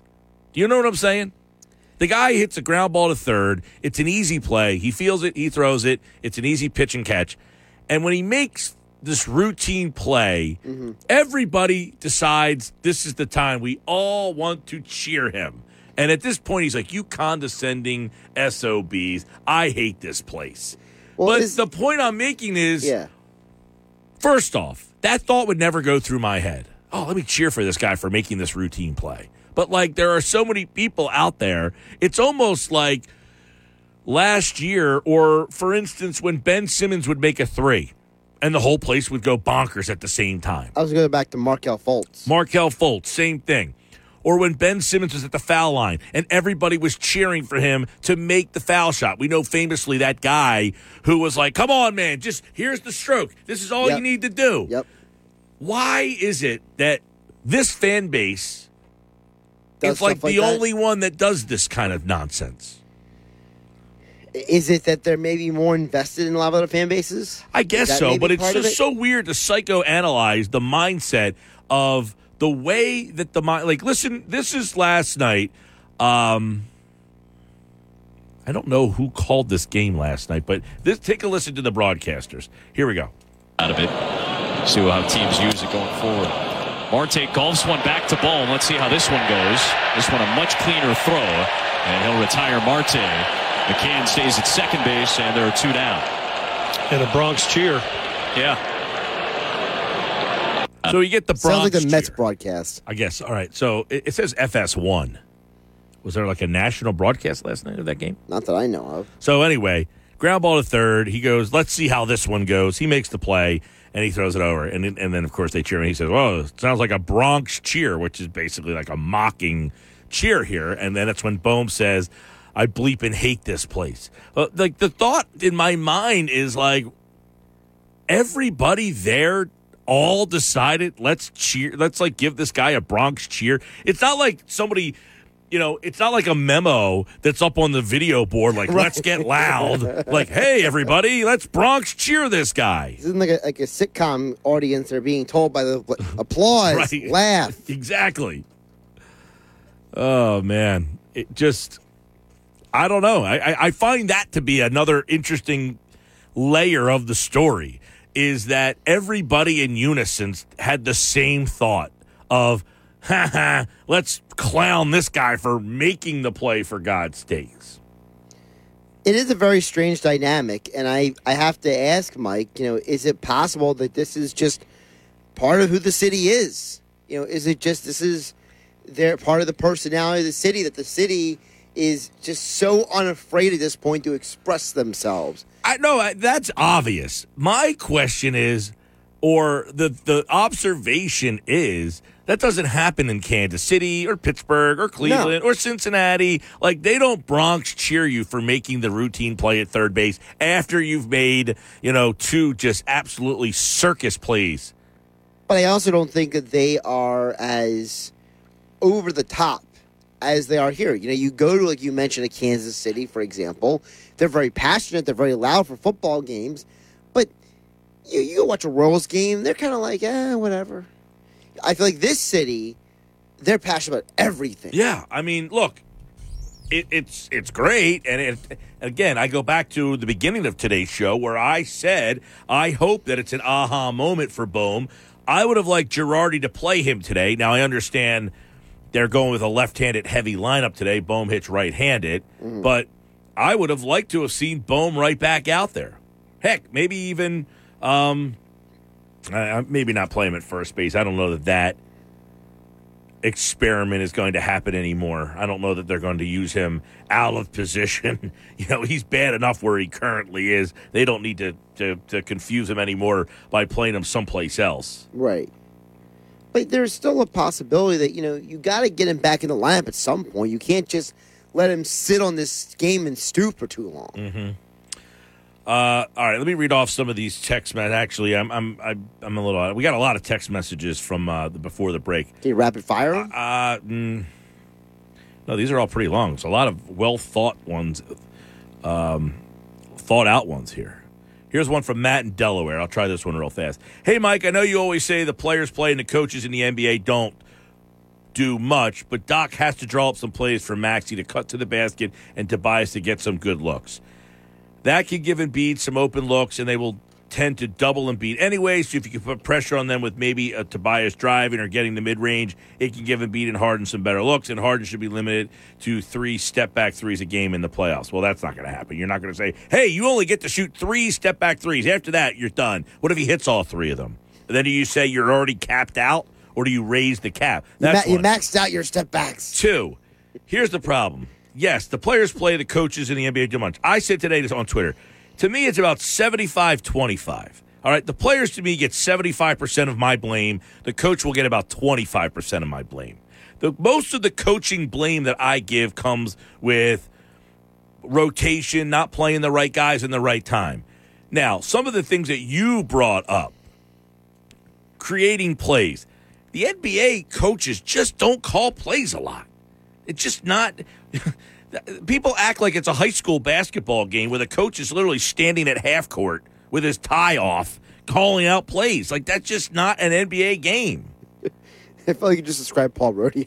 Well, I mean, for the most part, yeah. I mean, it's just that's not what the NBA is. But like, especially like in areas like where we are, where high school basketball, college basketball in the city of Philadelphia, college coaches are much more involved in every single play than they are in the NBA. All right, Sports Bash Live 97.3 ESPN. Football at four is on the way. Speaking of football, caller 7609 573 3776. 609 573 3776. Caller 7. You are qualified to pick your Eagles road trip, which includes airfare, hotel stay, and a pregame tailgate party, plus two tickets to the Eagles road game of your choice in 2022. 609 573 3776. Caller number seven right now. It's all courtesy of Philly Sports Trips. Do Philly Sports Trips with the pros. Plan your trip at phillysportstrips.com and Ernest Sons Old Fashioned Butcher Shop in Brigantine. Caller number seven, 609 573 3776. Caller seven, you are qualified for Pick Your Trip. We'll see you at Slack Tide Brewing Company in Cape. 97.3 ESPN presents the Sports Bash with Mike Gill. It's time for Football at Four with Adam Caplan. I have real confidence that our football operations uh, can once again create a dominant football team. Powered by the Inside the Birds podcast. Now, live from inside the Matt Blatt Kia Studios. It's Football at Four. Football at Four is powered by the Inside the Birds podcast. It's brought to you by Prop Swap, America's sports betting marketplace. Sell your sports bets, take your profit, find out how. Go to propswap.com, download the Prop Swap app today. Congratulations, Charles in Vineland. He is our latest qualifier for Pick Your Trip. Charles has a chance to win an Eagles road trip where he gets to pick the Eagles road game of his choice. We'll pay for the airfare, hotel, the pregame tailgate party, and supply two tickets to the Eagles road game of one lucky listener's choice. It's all live April 28th, the day of the first round of the NFL draft, live at, live at Slack Tide Brewing Company. And it's thanks to PhillySportsTrips.com and Ernest and Sons Old Fashioned Butcher Shop in Brigantine. All right, the NFL draft 16 days away. Adam Caplan, we're getting closer. And uh, the Eagles, I guess, are closer to making some narrowing down some decisions here. They're probably, uh, you know, going through this list of uh, meetings and uh, individual interviews. And I guess they're probably getting a better feel of what they think about these prospects. Yeah, Mike, actually, the way it works is, yeah, you're, you're on it. The pre draft visits and next Wednesday, they have to end or next Thursday. It, it's a week before the draft is the rule. And then the crazy thing is, you're allowed to work up players up to the day before the draft. So yeah, you're right. This is this is the busy season. Uh, all the pro days wrap up around the country this week, and we'll get to uh, someone who was signed off of a pro day workout uh, in a minute. But yeah, that's that's what's going on. And they had uh, they actually had some big time players in on Monday morning. Guys who flew in Sunday and met with the team on Monday morning. Uh, so yeah, it's big. Yeah, you're, you're you're right. There's a lot going on. Now, what are fans, Adam, supposed to make of some of these visits? Guys like Sauce Gardner, who is a yeah. you know top ten uh, thought to be picked. Matt Corral, a quarterback. George Pickens, a wide receiver. Um, what do fans? How are they supposed to read into the people that the Eagles select to to meet with? Let me give you a general answer for all 30, all 32 teams. You have 30 visits. They're called uh, these pre-draft visits, your top 30 visits, you're bringing them in for a specific purpose. It's just, it is absolutely positively not an indication they're going to draft the player, but they want more information. Sometimes it's medical. Let's, for instance, they had George Pickens in uh, from Georgia. Pickens in was in, I think, Monday morning. He had an ACL injury in November of 2020. He is a tremendous football player. Had he not had the ACL injury, uh, as Greg Cosell from NFL Films told me, you, he might have been his top receiver for this draft. That's how gifted he is. And the Eagles, as we all know, they need receivers in the worst way. They need not one, they need two by the start of training camp. They need competition, they need explosiveness, they need talent. They're they're still a bottom feeder, uh, other than DeVonta Smith. They're a bottom feeder team and receiver. They're just not good enough. We all know that. This is not a secret. So George Pickens, who's very gifted, who's got great size, just under six foot three. By the way, he did come back for the final five games of Georgia's season. And also, I know you follow college football. Georgia, as one personnel person told me, might have at least ten players drafted this year. Wow, uh, it's they have a great club. Obviously, they're a great team this past season. They have a really good draft class. Yeah, and I guess uh, Jameson Williams, he's another guy. You, you have a lot of guys, a lot of mm-hmm. wide receivers coming off injury. The other Alabama receiver, uh, John uh, Metchie, the Metchie. third, right? Yeah, he's another guy who yeah. has coming off an ACL tear. By the way, yeah, with that, Mike, he tore his ACL around a, roughly a month in the game before. against Georgia. Now, I was told without the ACL injury, Metchie was going to be a second round pick.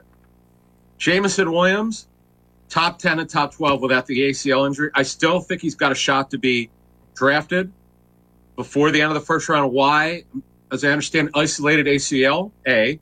B, it, the way it works with drafting player from who are coming off a major injury, particularly ACL or an Achilles, if that general manager is very secure in his job, like a Howie Roseman, who just yeah. signed a recent extension, you you don't ha- you don't worry about drafting a player. I know people bring up um, uh, the corner from Washington uh, in 2017, uh, in second round. I'm sorry, Sidney Jones. Yeah, Sidney Jones. Thank you.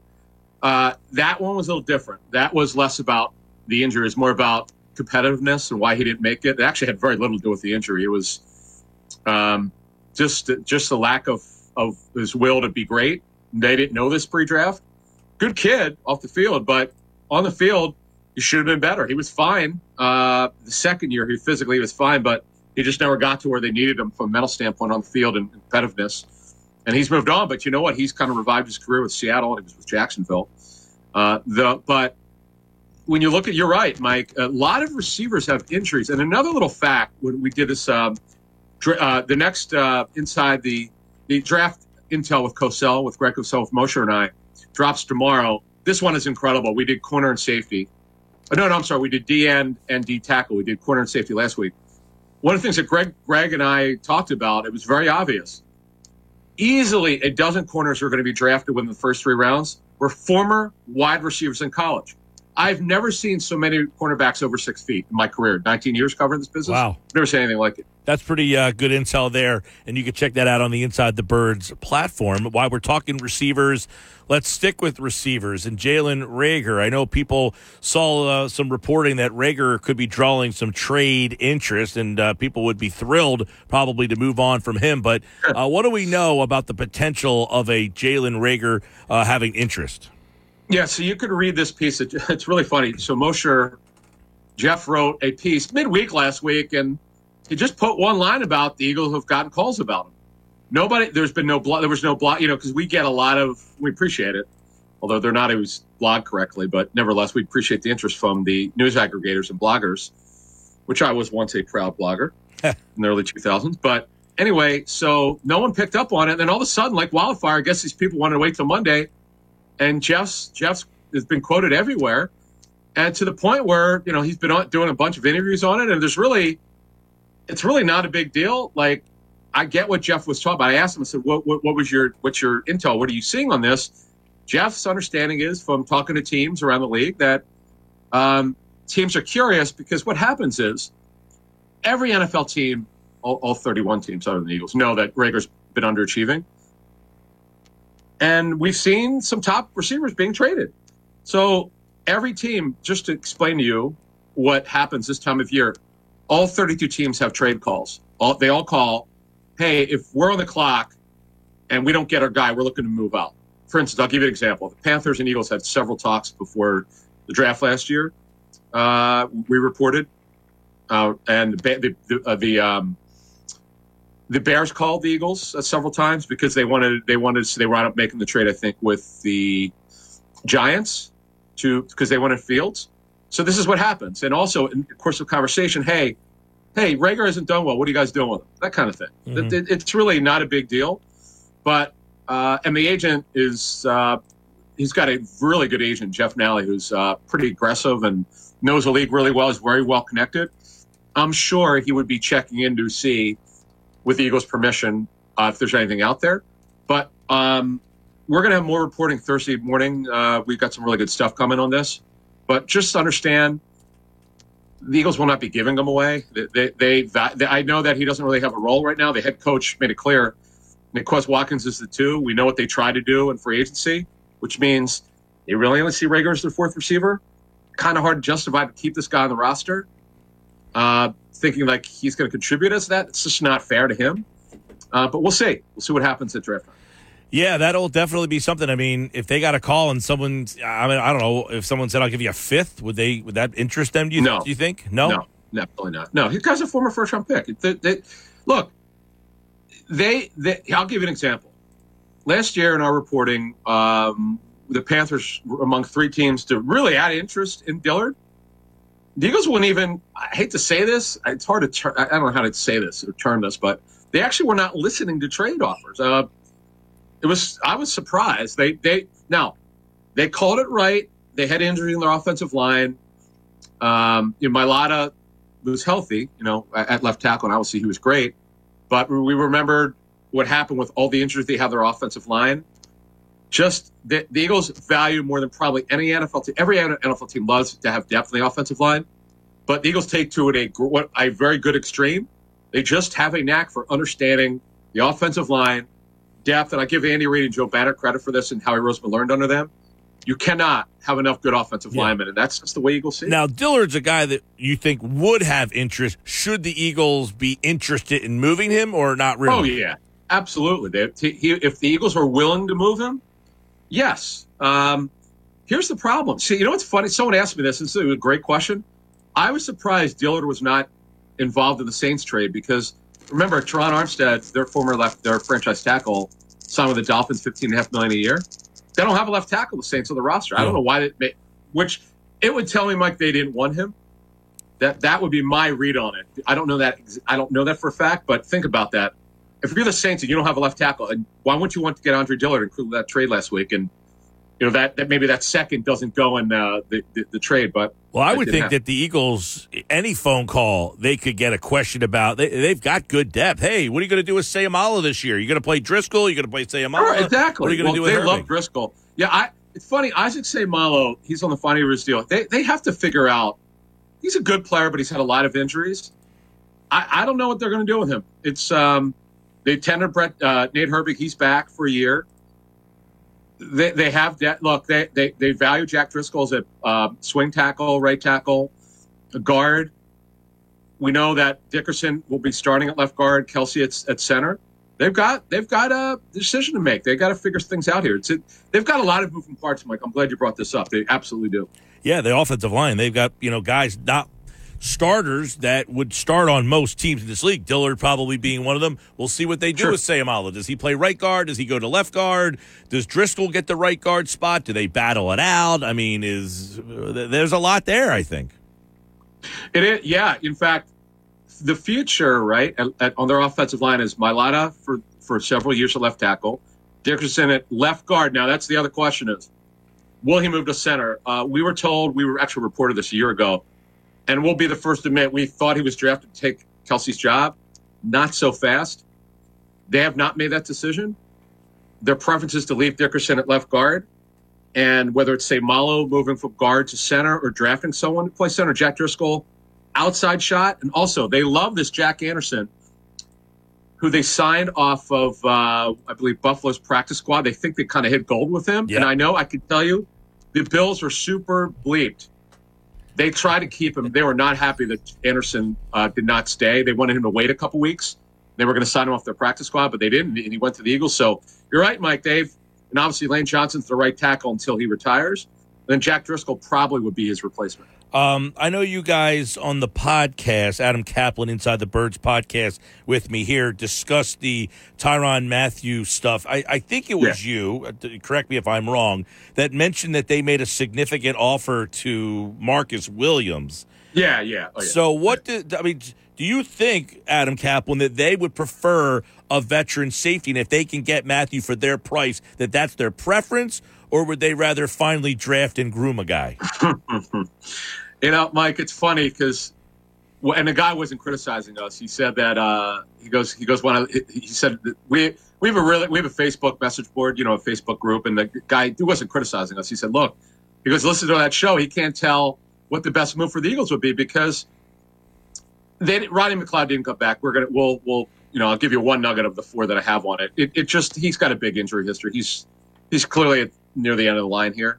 Great, great Eagle, by the way. What a signing in 16. Obviously, they would not have. I mean, everything that he led, his leadership, and just what a great signing was. Yeah. Um, but they chose Harris over him because Harris's experience with, in, the scheme. I asked Moshe this the other day. I was interested. I was Yeah. going to ask you the same thing. Why Yeah. Harris over McLeod? It's clearly because of the the D coordinator. More familiarity with him, knows him. That's why. By the way, that's thousand percent why Harris signed there. That is the reason. Um, but yes, they need to get younger. That K'Von Wallace doesn't look like he's going to make it as a starter. In fact, I'll go out and say that barring a something highly unforeseen, it, we won't be a starter for the Eagles. It's just not going to work. Mm-hmm. Uh, it's more of a box safety. Epps, Marcus Epps, who they claimed off waivers, a former six round pick. It's been a good story.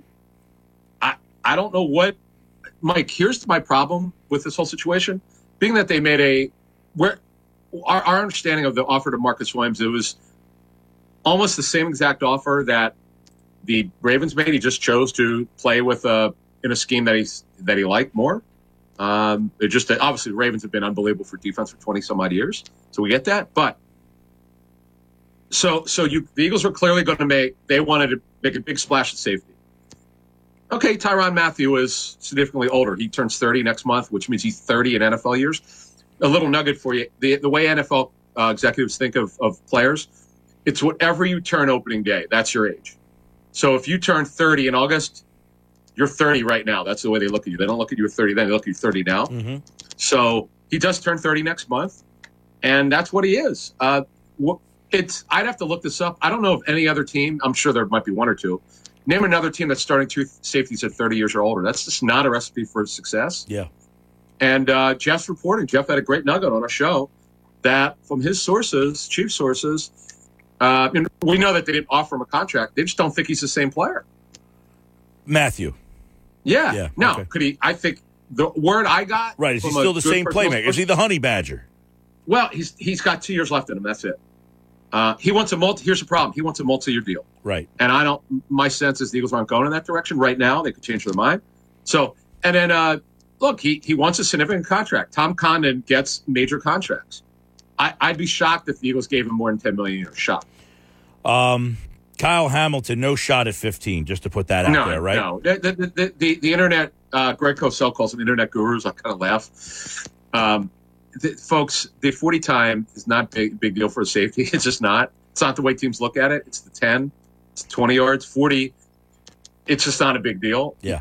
I'd be shocked if he dropped out of the top ten. Now, not everybody loves Kyle Hamilton. He's a very good football player, the best safety for this draft. Uh, if you listen to our last show, Greg outlines a, a really good safety from another Big Ten school, which um, you should hear. What it's uh, Notre Dame and is one conference, and uh, this other player's in a different conference, but not too far away. Um, there are other good safeties in this draft. They they they don't need to do. I'd be shocked if they took a safety. That's not. I wait. I, believe though. Uh, you know, I've talked I've talked about about this on a show last week. The Eagles try to be extremely aggressive in free agency. The Eagles have two first round picks. Uh, they've got two next year. It would not shock me at all if they traded up if the right player drops. We'll have those players for you in our, in our future Inside the Bird shows. All right, uh, 16 days to the draft. Adam Caplan, uh, tell us about Devin Allen and uh, any expectations uh, for this. Well, I- I'm always interested why these kind of signings are made. Yeah, I, I'm not sure if it's Devin Allen or Devon Allen. I, I'm not sure in the pronunciation, but uh, what I, my understanding is he's a kickoff returner and receive, wide receiver. He's not a punt returner, barring something that I'm not aware of. Um, unbelievable track star, three-time national champion, and then the 110, two-time Olympian. Here's what happened: a bunch of teams got excited. His pro day. You have to understand he he's hasn't played football in six years. Hasn't played. He has not been a factor in football in eight years since 2014. He had a great pro day. He showed that he has had ACL reconstruction on both knees. Showed that he's healthy. Uh, he met, I was told, Thursday with the coaches and front office, and he signed Friday. It's just a just, just, just it's a dart. Joe Banner told us in Inside the Birds last year. The Eagles in rounds five through seven would dart throwing. You just take a shot on a corner or a linebacker, particularly linebacker, because we know they don't haven't paid attention to the linebacker. This is just a dart throw. The, the guy is explosive. They, you know how bad their return game was last season. Like Jake Elliott was great. They fixed Jake Elliott as a kicker. Yeah, but they got to get the return game going. He's more. He's. I'd be shocked if he plays receiver, but uh, because I again they're going to. Their plan is to fortify receiver, but they need the kickoff returner in the worst way. All right, Adam Caplan, 16 days to the draft. We'll have plenty more storylines leading up to it, more visits, uh, and of course, a lot of NFL news between now and then. Uh, a lot of, tr- you know, I heard somebody say there's already been six first round draft picks traded this year Wow. already. So who knows if draft night won't we won't see as much movement, and there's not a lot of quarterbacks to go up for. Well, I talked to a team in the top ten. I, I can't go into the player that they're targeting. I could just say that you know they if they don't get their player, they're definitely willing to trade out because he they've kind of made it clear to teams that have called, hey, if our guy's not there, you know wh- whatever whatever player that is, whatever position that is, rather, they'll they'll look to trade out. But yeah, you're right. I don't look. Uh, the, the Metcalf stuff's all internet rumors. None of it's true. The, uh, my understanding, Seahawks absolutely don't want to trade Metcalf. With a caveat, um, I would n- never say never. It would be embarrassing for them to trade Metcalf because they got that one right. They they typically don't extend players until August on the last year of their contract. Sometimes they don't at all. They wait till after the season's over. But now, if Metcalf caused a problem, you know, if he made it, he pulled a Stefon Diggs and he made it I'm uncomfortable, that changes everything. Like if he wanted to be out, that may change their narrative. But my understanding is they don't want to trade him. Uh, we'll say, Never say never. But we know how much the Eagles liked him before the draft. The reason why they didn't, his neck. But I don't Right. know if the neck's an issue. It. All right, Adam Caplan, InsideTheBirds.com and the Inside the Birds podcast, uh, the Intel Show with Greg Cosell, and all the great stuff at the Inside the Birds platform, and right here every day on Football at 4. Adam Caplan, I will talk to you, my friend. You got it. Thank you. All right, Adam will be back later on this week. I believe Friday, Adam is back for Football at 4. Tomorrow, Geoff Mosher is back We got a lot more Eagles NFL draft, NFL offseason to discuss. Sports Bash being brought to you by AC Airport. Plan your spring break getaway now. Create memories to last a lifetime. Start with nonstop flights from Atlantic City to Boston, San Juan, and Miami. Book your low cost flight at spirit.com. I'm Mike Gill. The, the headlines are coming up next. We'll talk Sixers with Michael Kaskey Blomain in 22 minutes. Stick Now, back to the Sports Bash on 97.3 ESPN.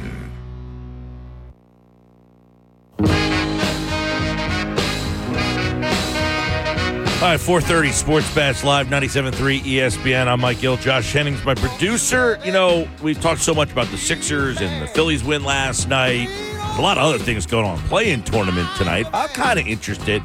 Um, I think um, I'm more interested in the Friday games than I would be tonight and tomorrow's games. I'm out on uh, the uh, the Western games. You get the Spurs and the Pelicans. I think is one of the games. I mean, I have like zero interest in that game.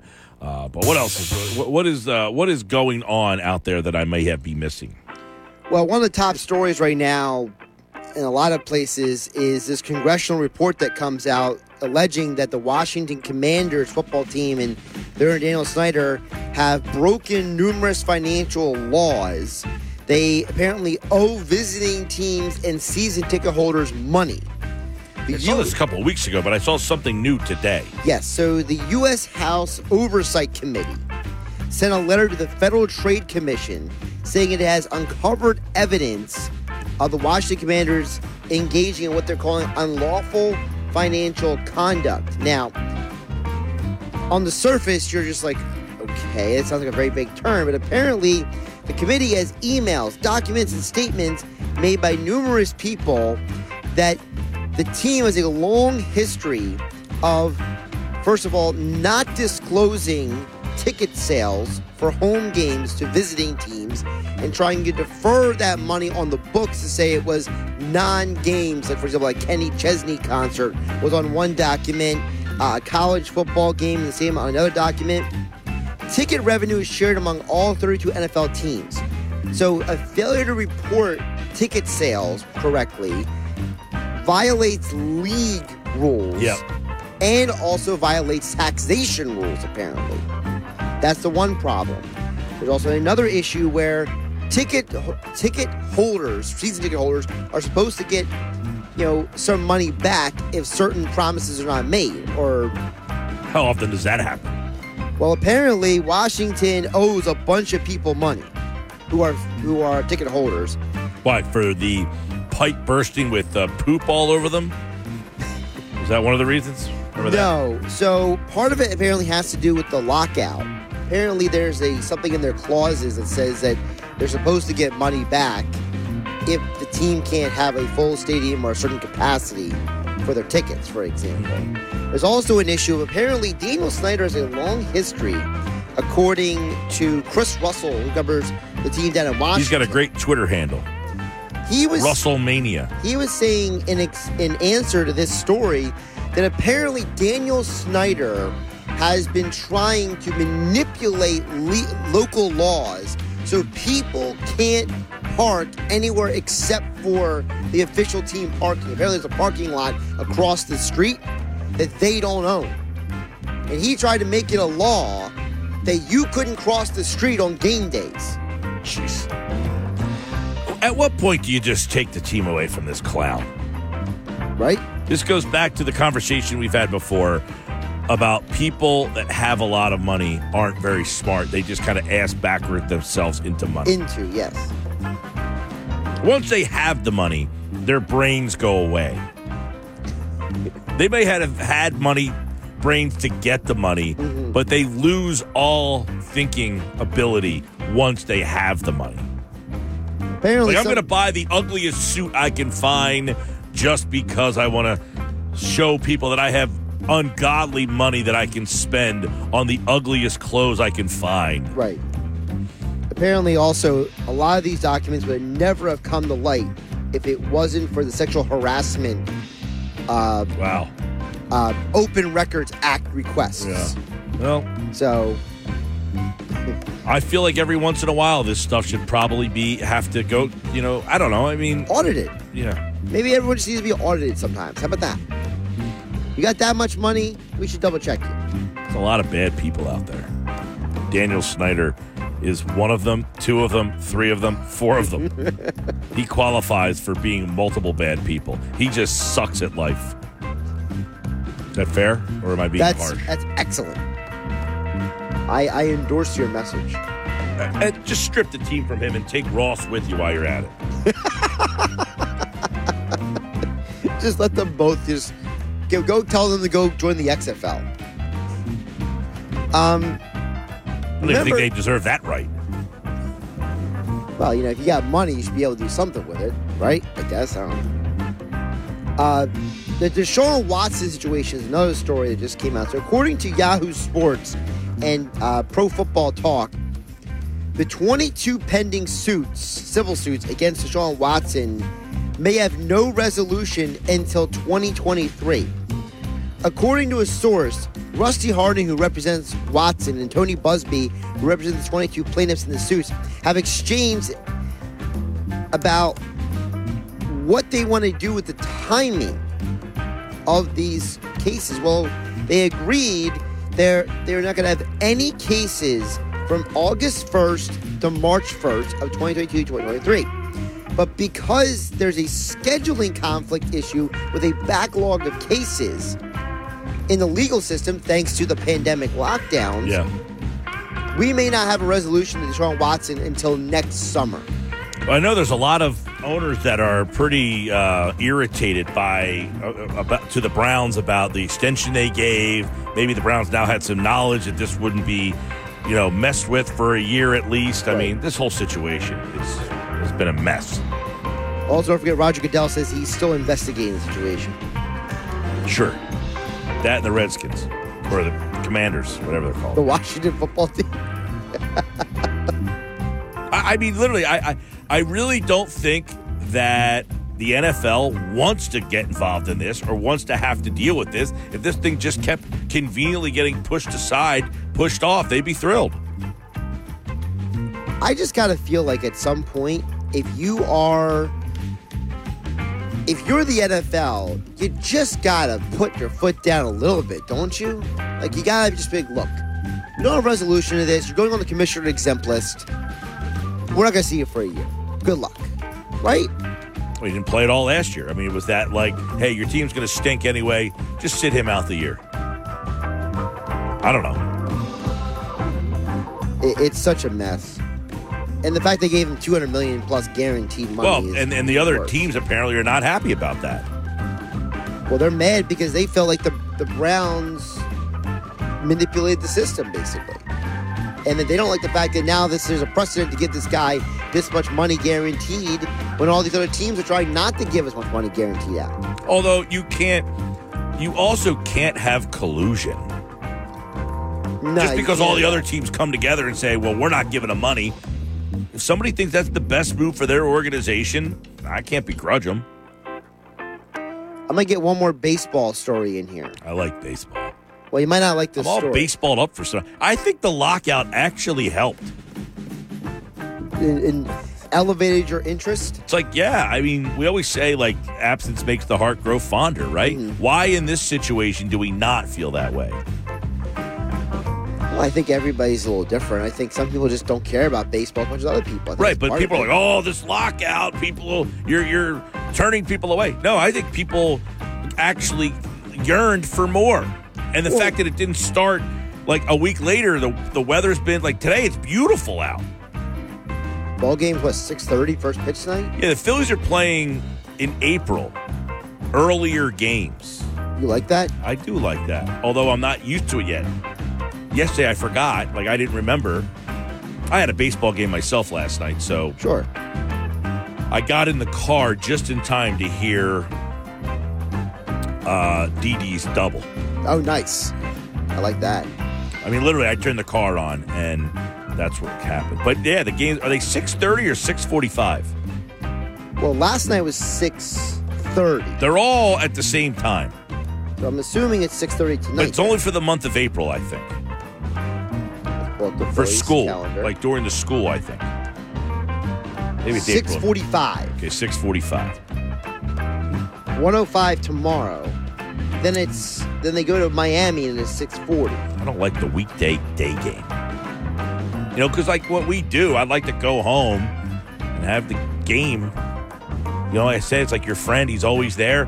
On Thursdays, my friend has a terrible schedule. Now, how about this? So when the Phillies return from their road trip, they have a three-game series with the Brewers that is all 7 p.m., 7:05 first pitch type times. The Rockies series are 6:45. Huh. Not sure.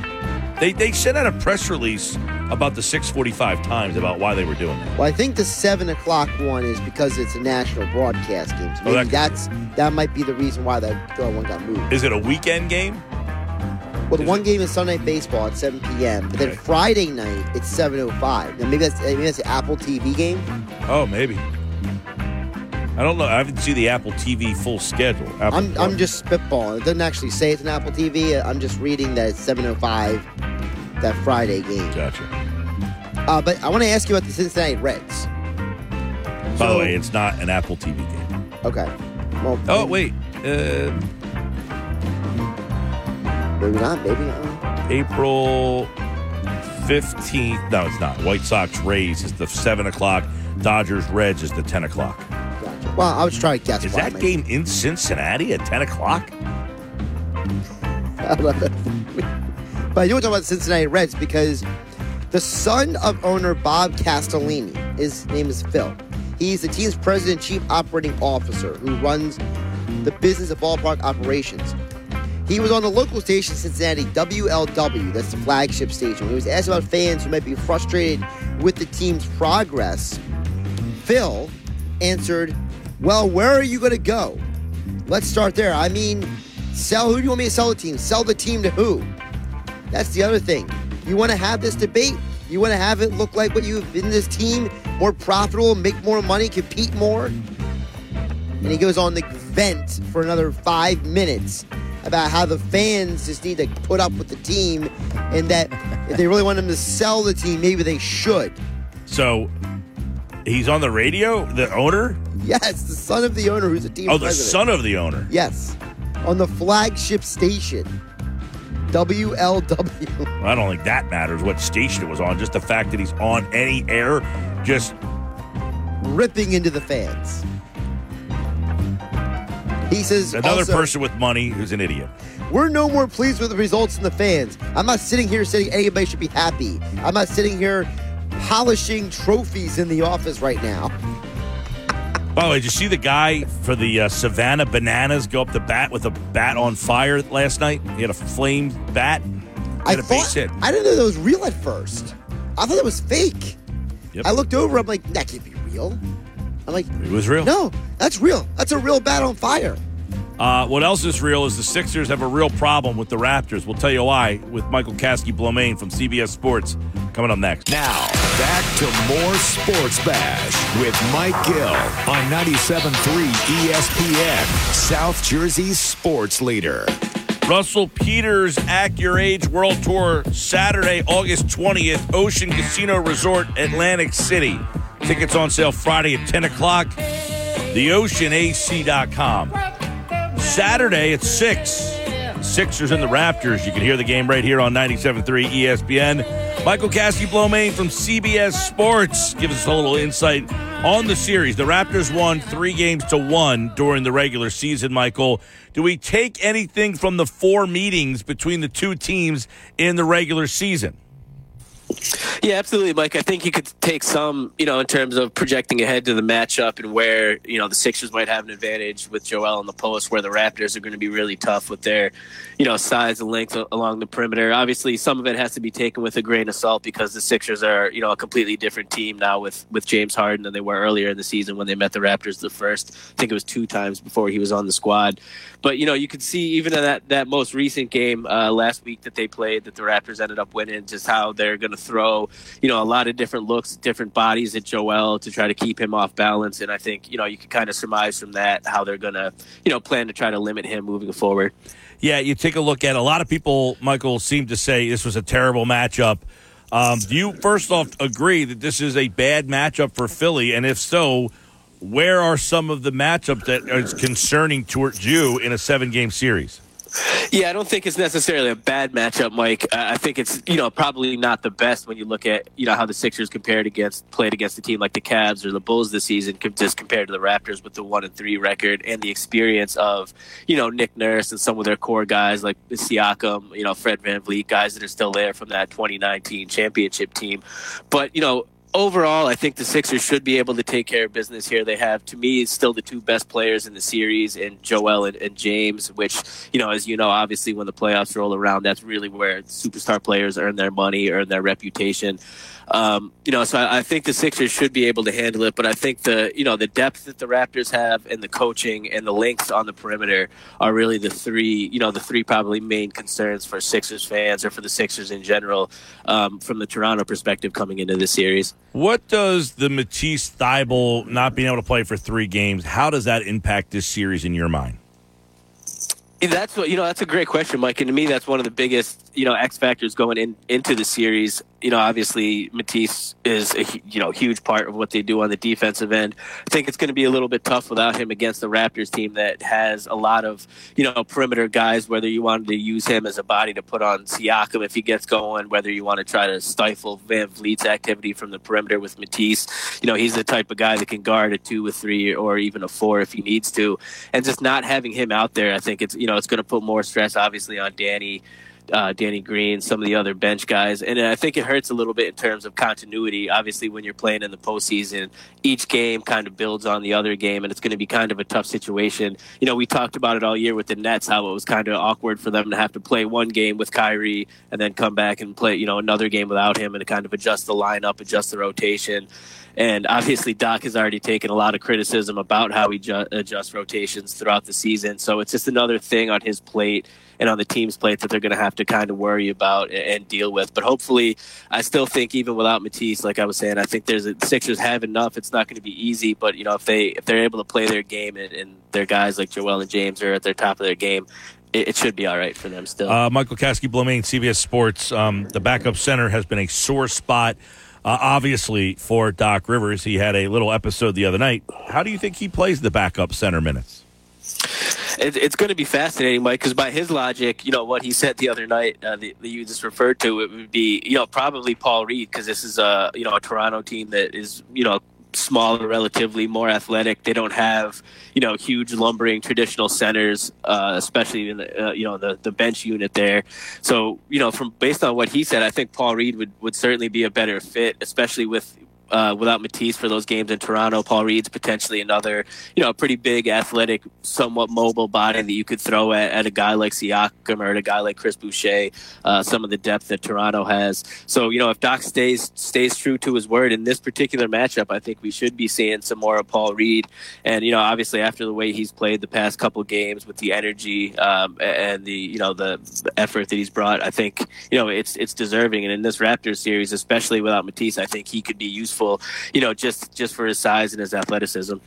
Yeah, uh, it'll be interesting because he, he did say, hey, you know, we use him against smaller guys, and he said it in a condescending way, but that's not the case. They played the Pacers on Tuesday night and played DeAndre Jordan in that game, and on Saturday they played Paul Reed. So he kind of wasn't telling the truth so much there. I don't know why he's so defensive about it, rather than Michael say, you know what, the kid came in, gave us energy, and gave us some good minutes. I'm interested to see uh, what, what, he what happens moving forward here. You know, I, I don't understand yeah. why he got so defensive.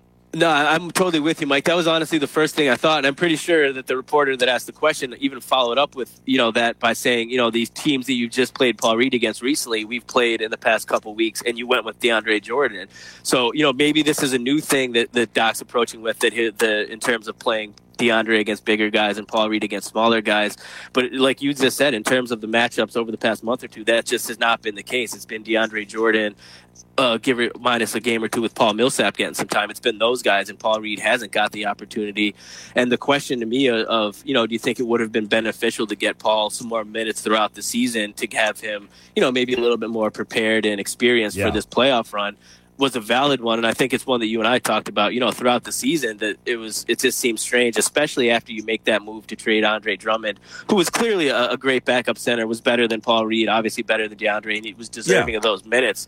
But once he was off the roster, at that point, it would have been a you know an ideal time to get Paul or, or Bassey, who we haven't even mentioned. Yep. You know some some of those minutes, and he and he just didn't do it. And you know maybe at, at this point, that's why he's feeling a little defensive because you know people are pointing out that hey, you know if you had played these guys more, maybe you would feel a little more confident. Totally. have the experience. Totally agree with that. And I'm not saying they should have been playing while Drummond was here. My point is when Drummond was gone, you had the opportunity to try. And another point is, you know, a guy like Isaiah Joe, I, I don't know, like, okay, I'm not sitting here telling you that he's going to help you win the NBA championship, but you gave Korkmaz 20 minutes a game for 65 games. You know what he is. He, he is what he is. Why not see if, hey, I know what the ceiling is of Korkmaz. Maybe I have a higher ceiling with this kid. I don't know until I play him. You can always go back to the veteran, I think. Damn. Uh, we lost Michael Kaskey Blomain. Um, and, uh, you know, I, I think we made that point, and he kind of agrees. Sports Bash Live, 97.3 ESPN. We were kind of running out of town with MKB anyway, so uh, we'll have him, of course, uh, we'll bring up. he's right back here real quick. We'll, we'll get that last point from MKB. Just to finish up, Michael, you know, the point I was making about Joe, which was, uh, look, I don't know that he's going to win you the NBA championship, right? Do you hear me? Yeah, yeah. Sorry about that. Right, that's okay. I don't know he's going to win you the NBA championship. I'm not claiming that. But you know what Korkmaz's ceiling is. Like, you gave him 20 minutes a night. Why not in October, November, December? It, once Korkmaz is showing you, hey, my game hasn't hasn't evolved any much more. Why not give Joe a chance to play 20 minutes a game with a rotational players? Yeah, a hundred percent, Mike. Isaiah, is, you know, like we were just saying, you could say the same about about Reed and Bassey, and that's you know, to me, I think you and I are kind of on the same page in terms of all the criticism that Doc has received throughout the course of the season. Not all of it's warranted. You know, coaches can only control so much, but to me, that has been probably the biggest thing that I would point to this season in terms of my criticism of Doc is just you know earlier in the season when you had the chance and the team was dealing with you know a lot of injuries covid illnesses and things you could have given some of these guys an opportunity. And you see some of the other teams across the nba whether it's the heat the raptors some of the teams in the west getting big boosts from younger players that got the opportunity. And these guys look like they have the skills you know like isaiah paul reed that they could do that. So you know I, i'm with you. I don't have a, a- great answer as to why that didn't happen but i, I certainly agree that it, it should have happened throughout the season. It could come back to hurt the sixers now in the postseason MKB, Michael Kaskey Blomain, CBS Sports, Sixers, Raptors. It all starts Saturday right here on 97.3 ESPN. MKB, I'll talk to you, bud. Thanks, Mike. Have a good one, man. All right, that's uh, Michael Kaskey Blomain. And right now, I need caller number seven, 609 573 3776. 609 573 3776. Caller seven, you are entered in for a chance to pick your trip, which includes airfare, hotel, pregame tailgate party, two tickets to the Eagles road game of your choice. Caller 7, you are qualified for a chance to pick your trip. It's all courtesy of Philly Sports Trips. Do Philly Sports road trips with the pros. Plan your trip at phillysportstrip.com. It's also brought to you by Ernest and Sons Old Fashioned Butcher Shop in Brigantine. We will be broadcasting live. Caller 7, you must be there April 28th at Slack Tide Brewing Company. If you're not there, you cannot win. You must be present to win. Pick your trip from the Sports Bash and Philly Sports Trips and Ernest and Sons Old Fashioned Butcher Shop. Another chance. South Jersey's home of the Sports Bash with Mike Gill. Oh, I like that. Yeah, me too. WENJ, WENJ HD Millville, Atlantic City. A Townsquare Media station serving all of South Jersey. This is 97.3 ESPN. This is the Sports Bash with Mike Gill on 97.3 ESPN. Now, live inside the Matt Blatt Kia Studios, here's Mike Gill. Our four o'clock hour qualifier, Rob in Delhaven. Congratulations, Rob. You are a qualifier for Pick Your Trip.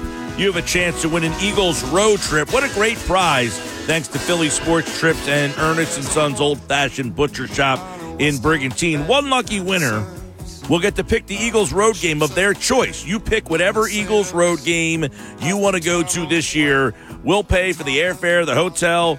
There's a pregame tailgate party that comes with it and you get two tickets to the Eagles road game of your choice. We'll have another chance to qualify tonight at 555, 655 on game night, and all day tomorrow, Thursday, Friday, and then next week will be your final week to qualify here on the Sports Bash, leading you up to a live broadcast on Thursday, April 28th at Slack Tide Brewing Company.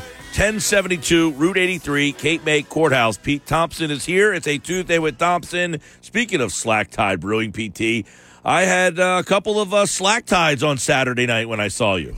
Yeah, you got after it a little bit, right? Uh, it's all good. Uh, slack tides are good. We were Uh, I- celebrating. we were celebrating the PT.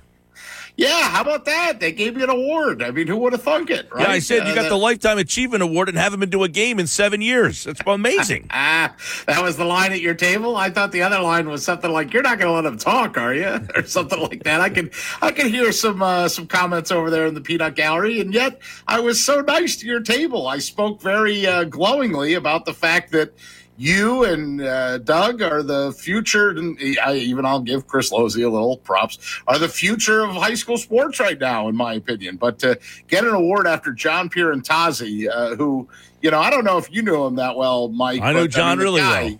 he was he was an outstanding individual who just devoted his life to high school basketball around here and uh, you know in fact it's it's funny i put up a thing on facebook i guess the next day or maybe the two days after and dave catalana you know uh, uh, was one of the first per- said thank you for saying nice things about my father-in-law you know and oh, okay nod tip nod wink you know i mean it, it's my favorite thing about that banquet and uh, props to johnny rodeo and all the people steve westcott that are on that board but my favorite thing are those johnny awards you know when he uh, w- and i forget if it was steve or if it was uh, johnny or who stood up there i think it was was it Steve or Johnny? Johnny stood up and said, as the assigner, or he got a call the next day about how uh, in Wildwood, that's right, not West Wildwood, in Wildwood, right, uh, that uh, a guy had uh, gone down and officiated a game and threw out like the assistant superintendent,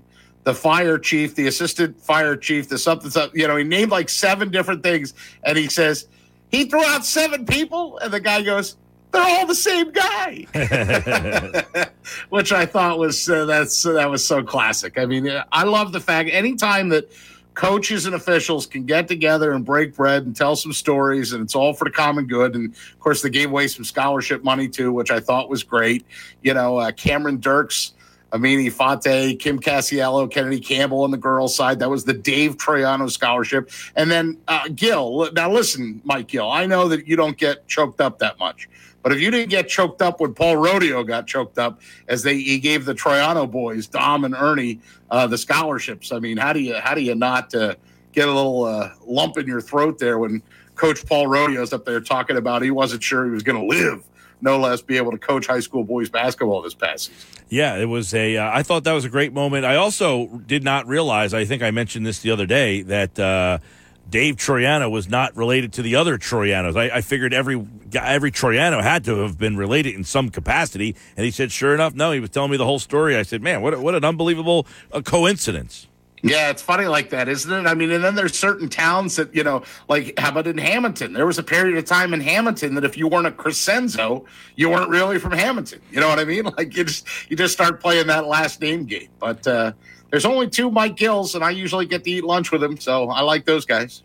Yep, not very common name there, but uh, Pete Thompson is with us now. It's a Tuesday with Thompson PT. We got a lot to talk about. Uh, you know, this Bohm thing I think is very compelling. Now, I could care less. The guy said, I don't want to be here, or I bleeping hate this place, is what he basically said, or that's what he said. He admitted that he said it, and I said, look, You've said I don't like where I'm at, where I'm working. I've said it. Eh, Bohm has said it. It's not a big deal. He just got caught on tape, but he owned it and he admitted. I think it's funny though by the fact that he said, "Yeah, you know what? I did say that," and now people love him all of a sudden. Like I don't understand. The guy came out and said, "You don't? Do you think he was being sincere when he said that? Of course he was. The guy hates it here."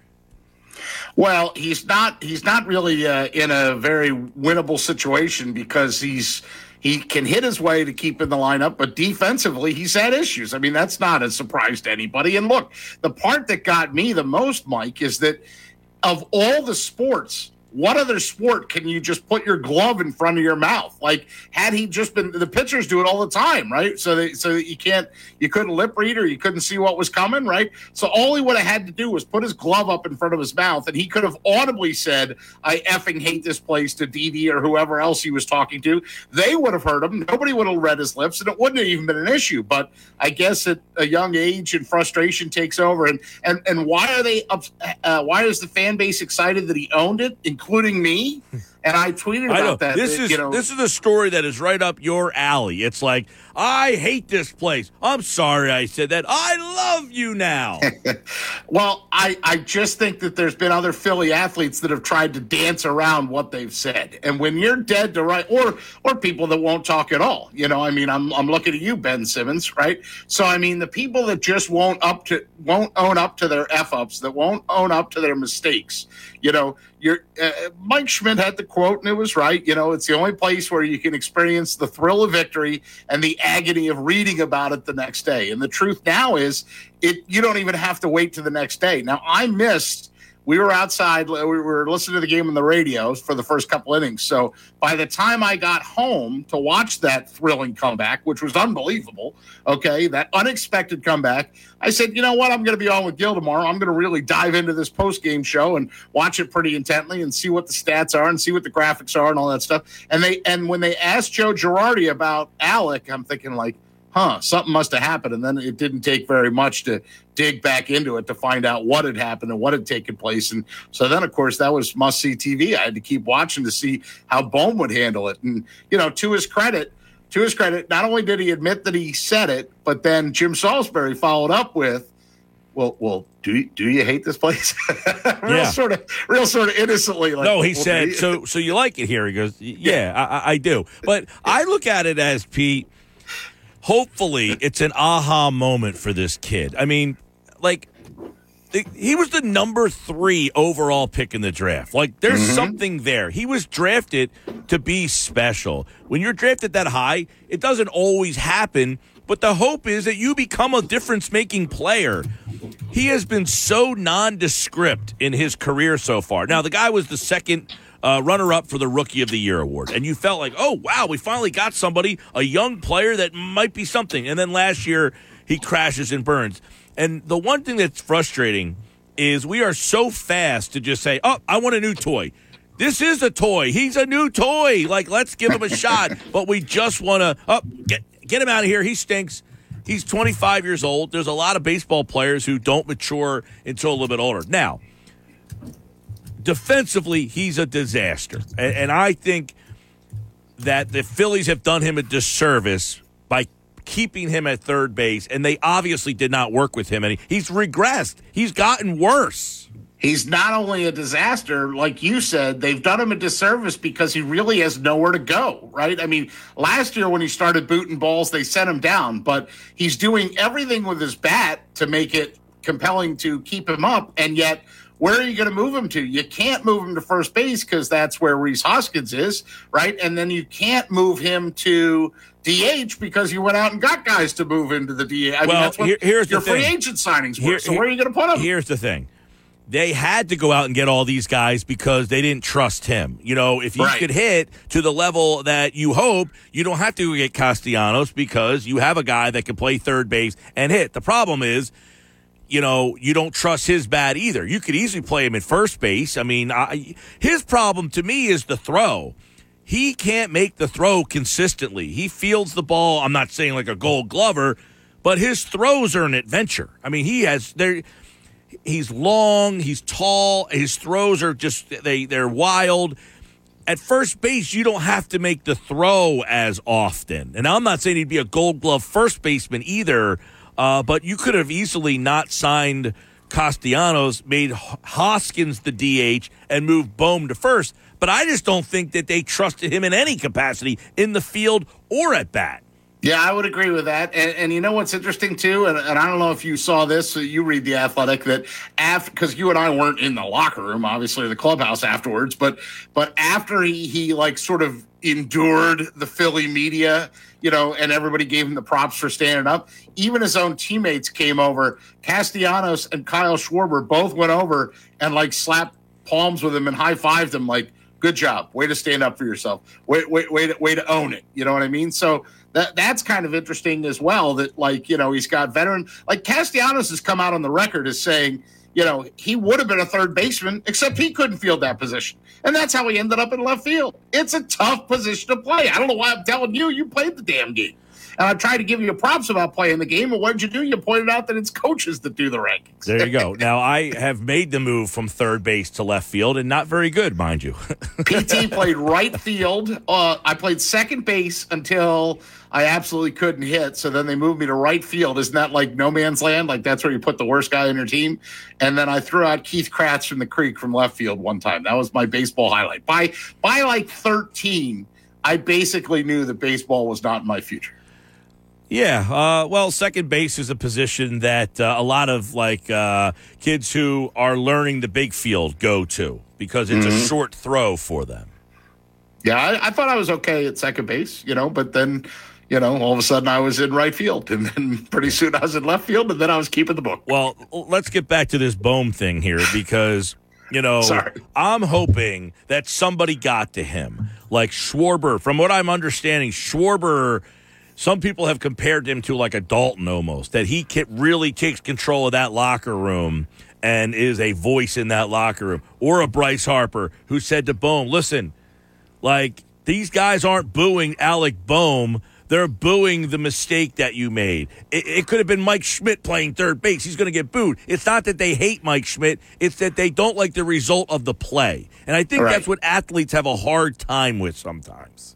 Yeah, I mean, they, and he, and keep in mind, this guy's 25 years old. You know, Susan's son, Michael, is 25 years old. His knee jerk reaction would be to say "F you, PT," right? Instead of like, if I'm trying to offer him some advice, that would be the first reaction, and then maybe he'd have a little calming influence and sit back and think, "Oh, maybe you are trying to tell me something," right? I mean, that's exactly what like Didi Gregorius did, like you talked about uh, Castellanos, right? And and Schwarber too. I mean, that's what guys like that are supposed to do for younger players. It's just that this one went so public, so fast, so and, and, hopefully we can we can move on from it now. I mean, I don't see any reason to linger over it, but but I think you know I saw your initial thing this morning where you were basically saying why is this even a big deal, and I thought to myself, of course it's a big deal because that's the way the Philly fan thinks, you know. Yeah, we well, I was talking you. earlier about like uh, you know, I get the Bronx cheer comes from the Bronx and stuff, and that's why it's called that. But I said it's only like here and like a handful of places that even have the thought. Like he makes the play at third after the errors. It's a routine play, and he makes the play. And everybody's mindset universally in the building is we're going to Bronx cheer this guy. And so let's like, just look at the division. I think the Mets Mets fans would have done that if he was a Met.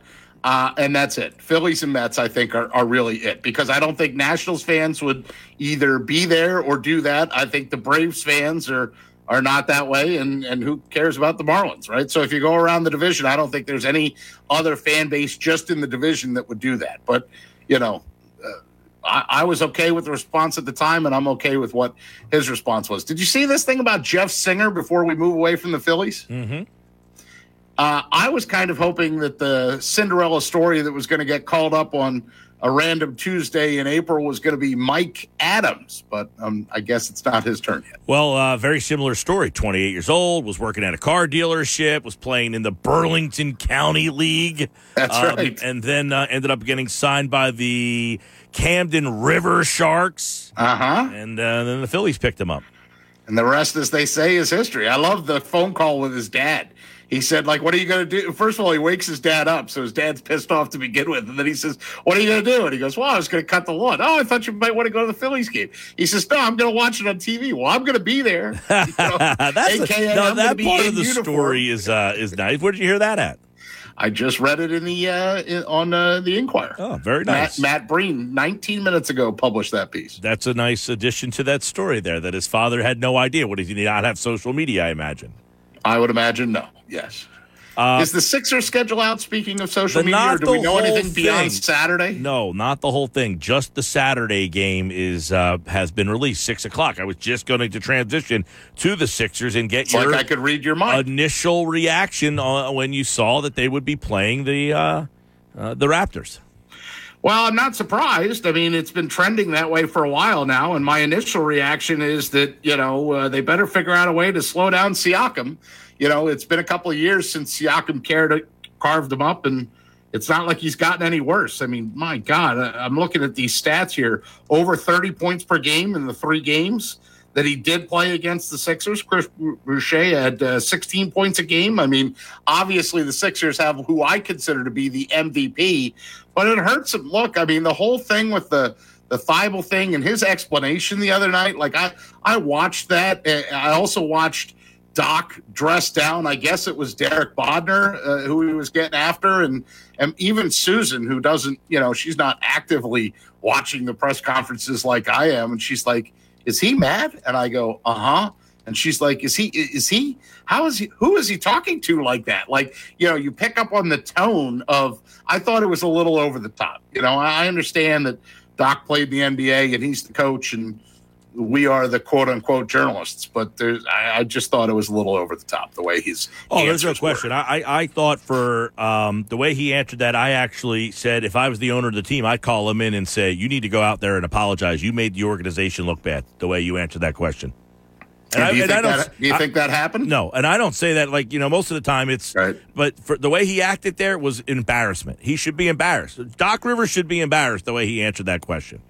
Well, and you accurately pointed out because I listened. You pointed out the inaccuracies or the in inconsistency of his answer, where he was trying to say like we only use Paul Reed when we go small, and then you pointed out, oh yeah, well here's that, here's your evidence, here's Exhibit A and B. So have a have an answer and stick with it. It's almost like I was up there answering. I had one answer, then I changed it to another. Yeah, flip flop PT. You're not known to do that. Never. I'm all, I'm lock, stock, and ready. Here's the thing. You know, I'm not one to criticize the coach as the reason why teams win and lose, but they do have a role, and this is where I feel you can't have the coach hurt you. And where Rivers to me has hurt them is he hasn't explored opportunities that might be there. In other words, I know what DeAndre Jordan gives me. I mm-hmm. can rely on old reliable. I can go to my veteran at any time. But I don't know what I have in this guy. So I have to try to see what I have in him. I didn't give myself and my team enough of an opportunity to see if Charles Bassey or Paul Reed maybe offer more than the veteran players I have. And if they don't, if I say, Paul Reed, I'm going to give you the next 15 games to go out there and show me what you got.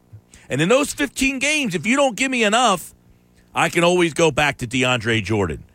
Now, and I Doc's think there was- always been that way, though. He always leans on his veterans, and, and almost to a fault. Right. you know? And I don't So like he- what he said. I don't like what he said, PT. And he's saying when another team goes small, we go small with Reed. And when they have a big five, we play Jordan. Well, why don't you make the other team make the adjustment to you? Why Right. do you have That's to make excellent point. Why do you Yeah. have to make the adjustment to what they want to do? Why don't you say we're going to go with Embiid and Reed? What are you going to do about that? Yeah, and, and the winning teams are the ones that dictate tempo and style, right? I mean, isn't that aren't the most successful teams in the NBA the one that dictate their pace and what they want to do? Right? Look, Right. it's it's it goes right back to Jim Thompson's favorite phrase. Do you want to be proactive or reactive? And I'm sorry, the teams that win in the NBA are the ones that are proactive, not the ones that are reacting to something else. Right. Well, that's where you are letting Toronto then dictate the style of the series, and that's not a good recipe, right? Couldn't agree more. I mean, I don't put it like Toronto won three of the four games in the regular season.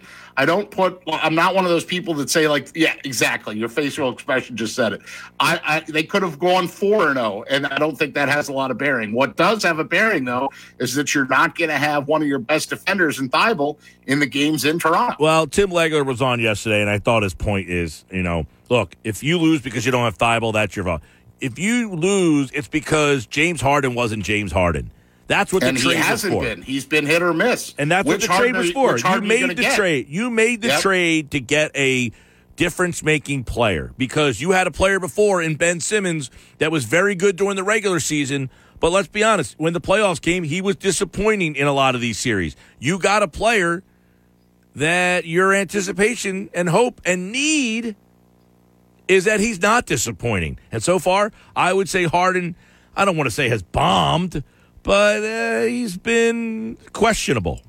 Very much so. He's starting to show his age. He's starting to show, like, you know, I saw one headline that said, if this is his new normal, the Sixers are in trouble. And, and I would agree with that headline. You know, I mean, his, like, and we saw that at times too, even for the time he came over, where, where when it got into an isolation game, you know, where like to me, the best James Harden is the one that's distributing the basketball. When he finishes with uh, double digit assists, I think everything else is flowing and everything else works well. But when he's just trying to like do that little like step back three or dribble, dribble, dribble shot, you know, uh, that that to me is he doesn't, you, you know, that's they know how to defend that now. He doesn't have the explosiveness to beat anybody. You're going to need it. Yeah, Gonna it's need it. playoff time. Hey, I got some good news for you before you wrap this up here. All right. Larry David has confirmed to Rich Eisen that there will be a season 12 wow. of Curb Your Enthusiasm. Now I haven't seen season 11 yet because I still haven't got access to HBO, but I'm going to work on that. I'll have to give you my password, like everything else. Did you get me my master shirt yet? Um, I did put in a request and I have not got a response yet. That's not on me. I'm willing to pay full boat. Like It's I understand this is a flea market negotiation, but uh, you know, to me, a master shirt, you can't get this anywhere else. So All right, you want I me? don't care. you want me to just? You just want me to get it at the price that it was up there? Yeah, why not? All right, all right. Especially since I have some money in my Venmo, I could bounce it right to you. Okay, here we go. I am buying it right now. There we go. Purchased. Ooh, I'm excited. Purchased. You owe me forty dollars. Okay, very good. I will Venmo that to you ASAP. Okay. Check well, maybe out. I'll let the shirt show up first. Oh, what do you mean? You're gonna wait? Do we get? Do, do we get beat out? No. Um. this is this is riveting radio right here. Yeah, something happened here. Did somebody buy it? No, me. Probably that would be such a PT and MG story. Right. You you bait the hook on Friday. You dangle the thing in front of me the entire Masters weekend. You rip me on the radio for watching the Masters instead of the Phillies on the big TV. All right, Then there we you- go. Check out. in? Uh, the purchase has been made. Confirmation. you owe me forty right. dollars. Forty dollars. Okay. Get it over here. Sounds good. All right. I'll send it over. All right. You gonna watch a little uh, Zack Wheeler tonight? Yeah. Or do you have practice? Nope. I'll be watching tonight. I like these six forty-five games. I like that. What was the reason behind that? You're probably one that knows that. You read those press Uh, releases they send well, out. especially, I mean, I think they tiered it. I think only in the month of April are they 645, and then once they get to May or June, like I don't think they're 645 the entire season. no, it's But just, I, think, it's just for April. Yeah. Uh, you know, it's freezing cold. I mean, my dad went up on Sunday, and I originally was going to go and join him. And uh, I texted him later, and my father, who never leaves early, left the game in like the after the seventh inning. He was like, "That's it, we, we got to go," because it, it was like forty degrees and cold. I mean, the games are raw. You know, now tonight I think it would be a great night. And boy, if you're not working tomorrow, tomorrow's the day to play hooky. You know, uh, do you feel a little tickle in your throat, Gil? Let's uh, sorry, can't talk. Yep, I do feel that tickle. I'm out of here. I'll see you. Yeah, day baseball. Got to do it. All right, You know it is tomorrow, right? Yeah, 105. Eh, no, Aaron Nola and Max Scherzer. Oh, is that on Apple Plus? No, I think it's on. I think it's on. I think it's on the regular thing. I'm kidding. Now Uh, Josh looking. He thought I was being serious too. What's wrong with you two? The game's not on Yeah. Apple Plus. Those games are on Friday nights at seven and ten. Oh, Apple Plus. Yeah, it's with the morning show and one other shows on Apple Plus that I can't watch because I don't have Apple. Urgh. All right, Peter. All right, bud. This is it. See you. I'll send you the money. All right, forty bucks you owe me. Sure. thanks. All right, that's a Tuesday with Thompson here on the Sports Bash live on 97.3 ESPN. Sports Bash brought to you by AC Airport. Plan your spring break getaway now. Create memories to last a lifetime with nonstop flights from Atlantic City to Boston, San Juan, and Miami. Book your low cost flight at spirit.com. When we come back, Phillies lineup, I got it for you. That and the matchup tonight Nola Scherzer. More Sports Bash 97.3 ESPN. Now, back to the Sports Bash on 97.3 ESPN. Uh, Wheeler makes his debut tonight. Zack Wheeler on the mound for the Phillies. Yes, indeed. As uh, the Phillies lineup tonight looks like this for Zack Wheeler. Kyle Schwarber leads off in left. JT Realmuto plays center, uh, is the catcher. He bats second. Bryce Harper off his feet tonight. He'll be the DH hitting third. Nick Castellanos is the right fielder hitting fourth. Rhys Hoskins is at first base. He hits fifth. Didi Gregorius is the shortstop. He hits sixth. Bryson Stott's over at second tonight. He hits seventh. Johan Camargo is at third base, hitting eighth. And hitting ninth in center field, Simon Muzziotti gets his first, I believe, major league start tonight in center field in the eight hole, excuse me, in the nine hole for the Fightins. Two questions for you. Fire. Number one, why do you think that they put Camargo at third instead of putting Stott back at third? Fair question. Um, I'm, Like, I didn't wouldn't you want the young man to get some consistency at the same position? Right. Don't you want him to be at a spot that you might need him at more? You you have um Yeah, that's a fair question. Now I got to see Camargo um how much I guess um, How much has he played at how much second, second? has he played as opposed to third? Right, because he's a pretty damn good. I would imagine he's a better third baseman than Stott is, and Stott probably feels more comfortable at second than he does third. But your point is valid. Of hey, if you're going to use, uh, all right, so. Camargo has played third way more than he's played any place else. In fact, he's only played second base in 38 games ever. He's Okay. played third in 189 games. He's played short in 69 games. a big difference. So, yeah, he is primarily a third baseman. Uh, second base would be a less um, played position for him. So that makes some more sense. Gotcha. Uh, your point is a good question, though, in terms of don't you want Stott to get more comfortable? I don't think they care about that as much. I don't think they view him as their third baseman of the future. I think they're just trying to get him through the season if they have to. And Camargo's a better third baseman and a more comfortable third baseman than Stott is right now. My next question. They already had an, a, a- an adventure at third base last night. That's true. And by the way, Stott had a rough inning at third base uh, a couple days ago. That that is true.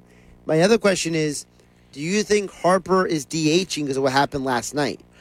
Yeah, he made that throw and he kind of held the elbow a little grabbing bit Grabbing the there. elbow, kept working it around, all yeah, that stuff. Um, could be. I mean, look, the DH is there for that reason to kind of give guys the day off. You get bat nicked, nicked up, banged up a little bit. Um, I did see um, the whole Harper thing, and I saw him kind of grabbing the elbow a little bit. Maybe no, I wouldn't think so though, because an elbow is going to bother you if you're hitting too. So is it just maybe like a scheduled DH day? Like maybe like they Yeah. say, hey, Bryce, you're going to play X number of days in the field, then you get one day at DH. Yeah, I, I think I and they've been clear about this. They they don't have a regular DH. I think they're going to rotate the DH around, and and one of the casualties, um, of this lineup, I think somebody tweeted this. It might have been Frank actually. One of the casualties of this lineup being so deep is that like JT Realmuto, you don't need him for DH at bats when he doesn't play. Like the other day, he didn't play and he wasn't the DH either. Right. Because you would have to have JT in the lineup in years past. You might have played him at first, or if there was a DH, because they had a DH a couple of years ago. Right. Uh, did they have a DH last year? Well, they had DH when they played in the American League. In the COVID year, though, they had a the DH. COVID year, they had DH the whole year. right? Yes, but not last year. not last year. So JT is not getting the DH at bats because, quite frankly, their lineup is deep enough that they can give him the full day off. Now, you, you- could say the same for Harper, but I don't think Harper.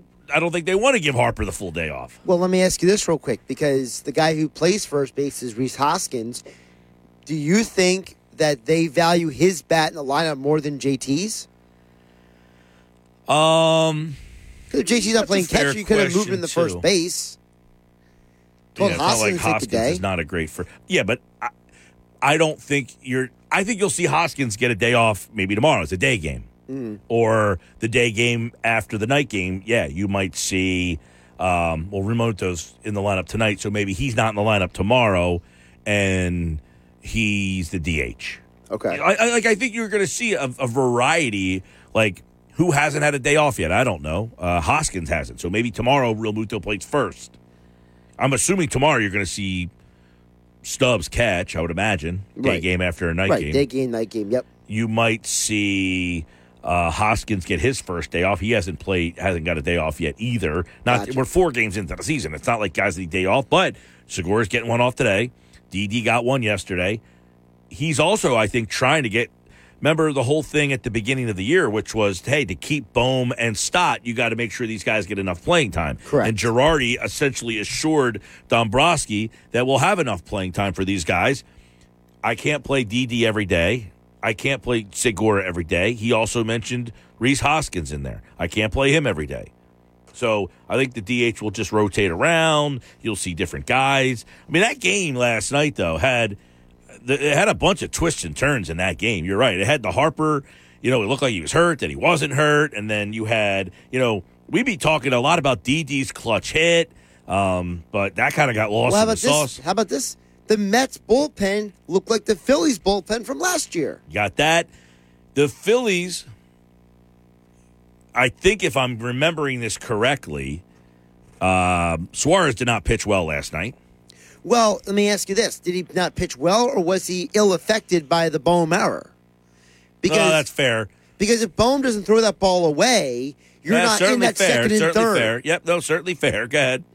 So you know maybe maybe there's one or two less runs on and there's one or two less runs potentially on on Rangers night. Furthermore, he had what 30 pitches in the first inning last night. Like he labored to get through after that error. So you have to wonder: Does Ranger have a deeper game? You don't have to go to the bullpen too soon. Well, my point with the bullpen is, I'm trying to remember. Uh, Ranger threw two and two thirds. So the the the He was on a pitch count last the night. bullpen got 19 outs last night. You had to get 19 outs out of your bullpen last night, and they only gave up one run. The bullpen was better than the starter. Well, the starter did not, you know, well, like you said, he didn't get help very much last night. And then you didn't have your closer. Now, he got put on the COVID list. Right, but Brad Hand came in and shut things down. Came in, got a couple strikeouts. Dominguez, he looked good again. Um, Dominguez has looked good in both games that he's pitched. Yep. He was a guy that I said as an X factor be- beginning of the season. Hand came in last night firing. The kid Nelson pitched four innings last night. You got 19 outs out of the bullpen last night. Um, yeah, that's a good point. Now May got hurt though last night. He did. Well, both guys got hurt be- because you know, Walker got hurt and he left the game early, and then the other Mets pitcher as well got hurt. Uh, what was his name? Um, yeah, May. Right. So Walker and May both got left the game injured after last night. So yeah, somebody somebody texted earlier in the show. Cole from LBI said if Trevor May didn't get hurt, maybe the Mets can hold off the Phillies in that eighth inning. But it was a good game, and at least looks like a tough division because the Braves might be better than both the Phillies and the Mets. Yeah, but Seth Cole. Lugo's a veteran pitcher. I mean, he's supposed to be a guy who has a history of success in this league. You're telling me that you know you bring in a veteran pitcher and he doesn't do Yeah, did you see the Phillies bullpen the last couple of years? Oh, veteran that's pitcher comes in and doesn't do anything. Good point. Yeah. Well, like I said, the, the Mets bullpen and Phillies bullpen swapped guys. It feels like so. I don't think though that I can recall even like Chuck Knoblauch, who you know had throwing issues. I don't think I've ever seen a guy make three throwing errors in in the same game. Will we see Familia tonight out of the bullpen? against his former team. Yeah, probably. Didn't see him last night. Wasn't the necessity to. It's tonight's a necessity because you're running out of Well, you want Dominguez pitching inning and a third last night, if I remember correctly. yeah, inning and a third for him. Nelson had four. Hand had one. So who closes tonight? I guess is a question. Maybe Familia Ooh, that'd be interesting. because uh, Knebel's not available. Abel's not available.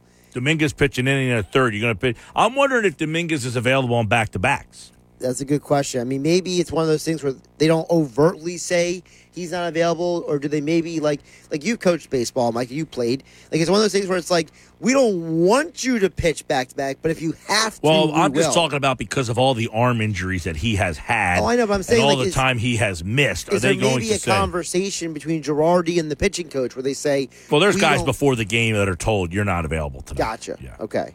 So maybe they tell Dominguez for the game, you're there for an emergency. I don't even know that. If you're not available, you're just not available. It's not even an emergency. Like if you're like now, he pitched April 8th, which was um, that was on Friday. So had he didn't pitch again off. until Monday. So I don't know. Will they use him on back to back night? That'll be a question. Who closes tonight? If they need a closer, that'll be a question. Brad Hand, are you there. available on back to back days? That's another question because I don't think Hand pitched the day before. No, he didn't. So that's there's a lot there's you know, there's a lot of intriguing things that could happen because of um Knebel not being there and the way the game went last night where you needed 19 outs from your bullpen. Yeah. I think Familia would probably be the closer tonight. If you need a if you need a save, I think it would probably be Familia. It'd just be intriguing because his former team. Yeah, no question. And then you got Alvarado. Um, I guess Brogdon would be available tonight as well. If you don't want Plus, Familia to close, another- would you let Alvarado close? Uh, he closed a game or two last year, not much. But another question here: How many innings? What's the pitch count on Wheeler? He hasn't faced a hitter yet. He didn't face one batter at spring training. They they said on MLB Network this morning, JP Morosi, they're talking about the Mets Yankees game. He said that Wheeler's on a pitch count. I would imagine he is, but he what's didn't that say number? what the number was, but he basically suggested that it might be similar to Ranger's situation. He threw 45 pitches in two innings in a minor league game. So he threw 60 pitches, I think, in another minor league. So maybe his pitch count is between 60 and 70 maybe tonight, or Possibly. 65 and 75. Sports Bash Live 97.3 ESPN. Uh, Kevin McCormick talks Sixers tonight with Josh on game night. We've got Sixers and Raptors Saturday, and we have another chance for you to qualify for Pick Your Trip coming up in less than 10 minutes. Now, back. Without the ones like you, who work tirelessly to keep things running, everything would suddenly stop. Hospitals, factories, schools, and power plants, they all depend on you. No matter the weather, emergency, or time of day, you're the ones who get it done. At Grainger, we're here for you with professional grade industrial supplies. Count on real time product availability and fast delivery. Call clickgrainger.com or just stop by. Grainger for the ones who get it done. And that's for caller number seven, 609 573 3776. 609 573 3776. Caller seven.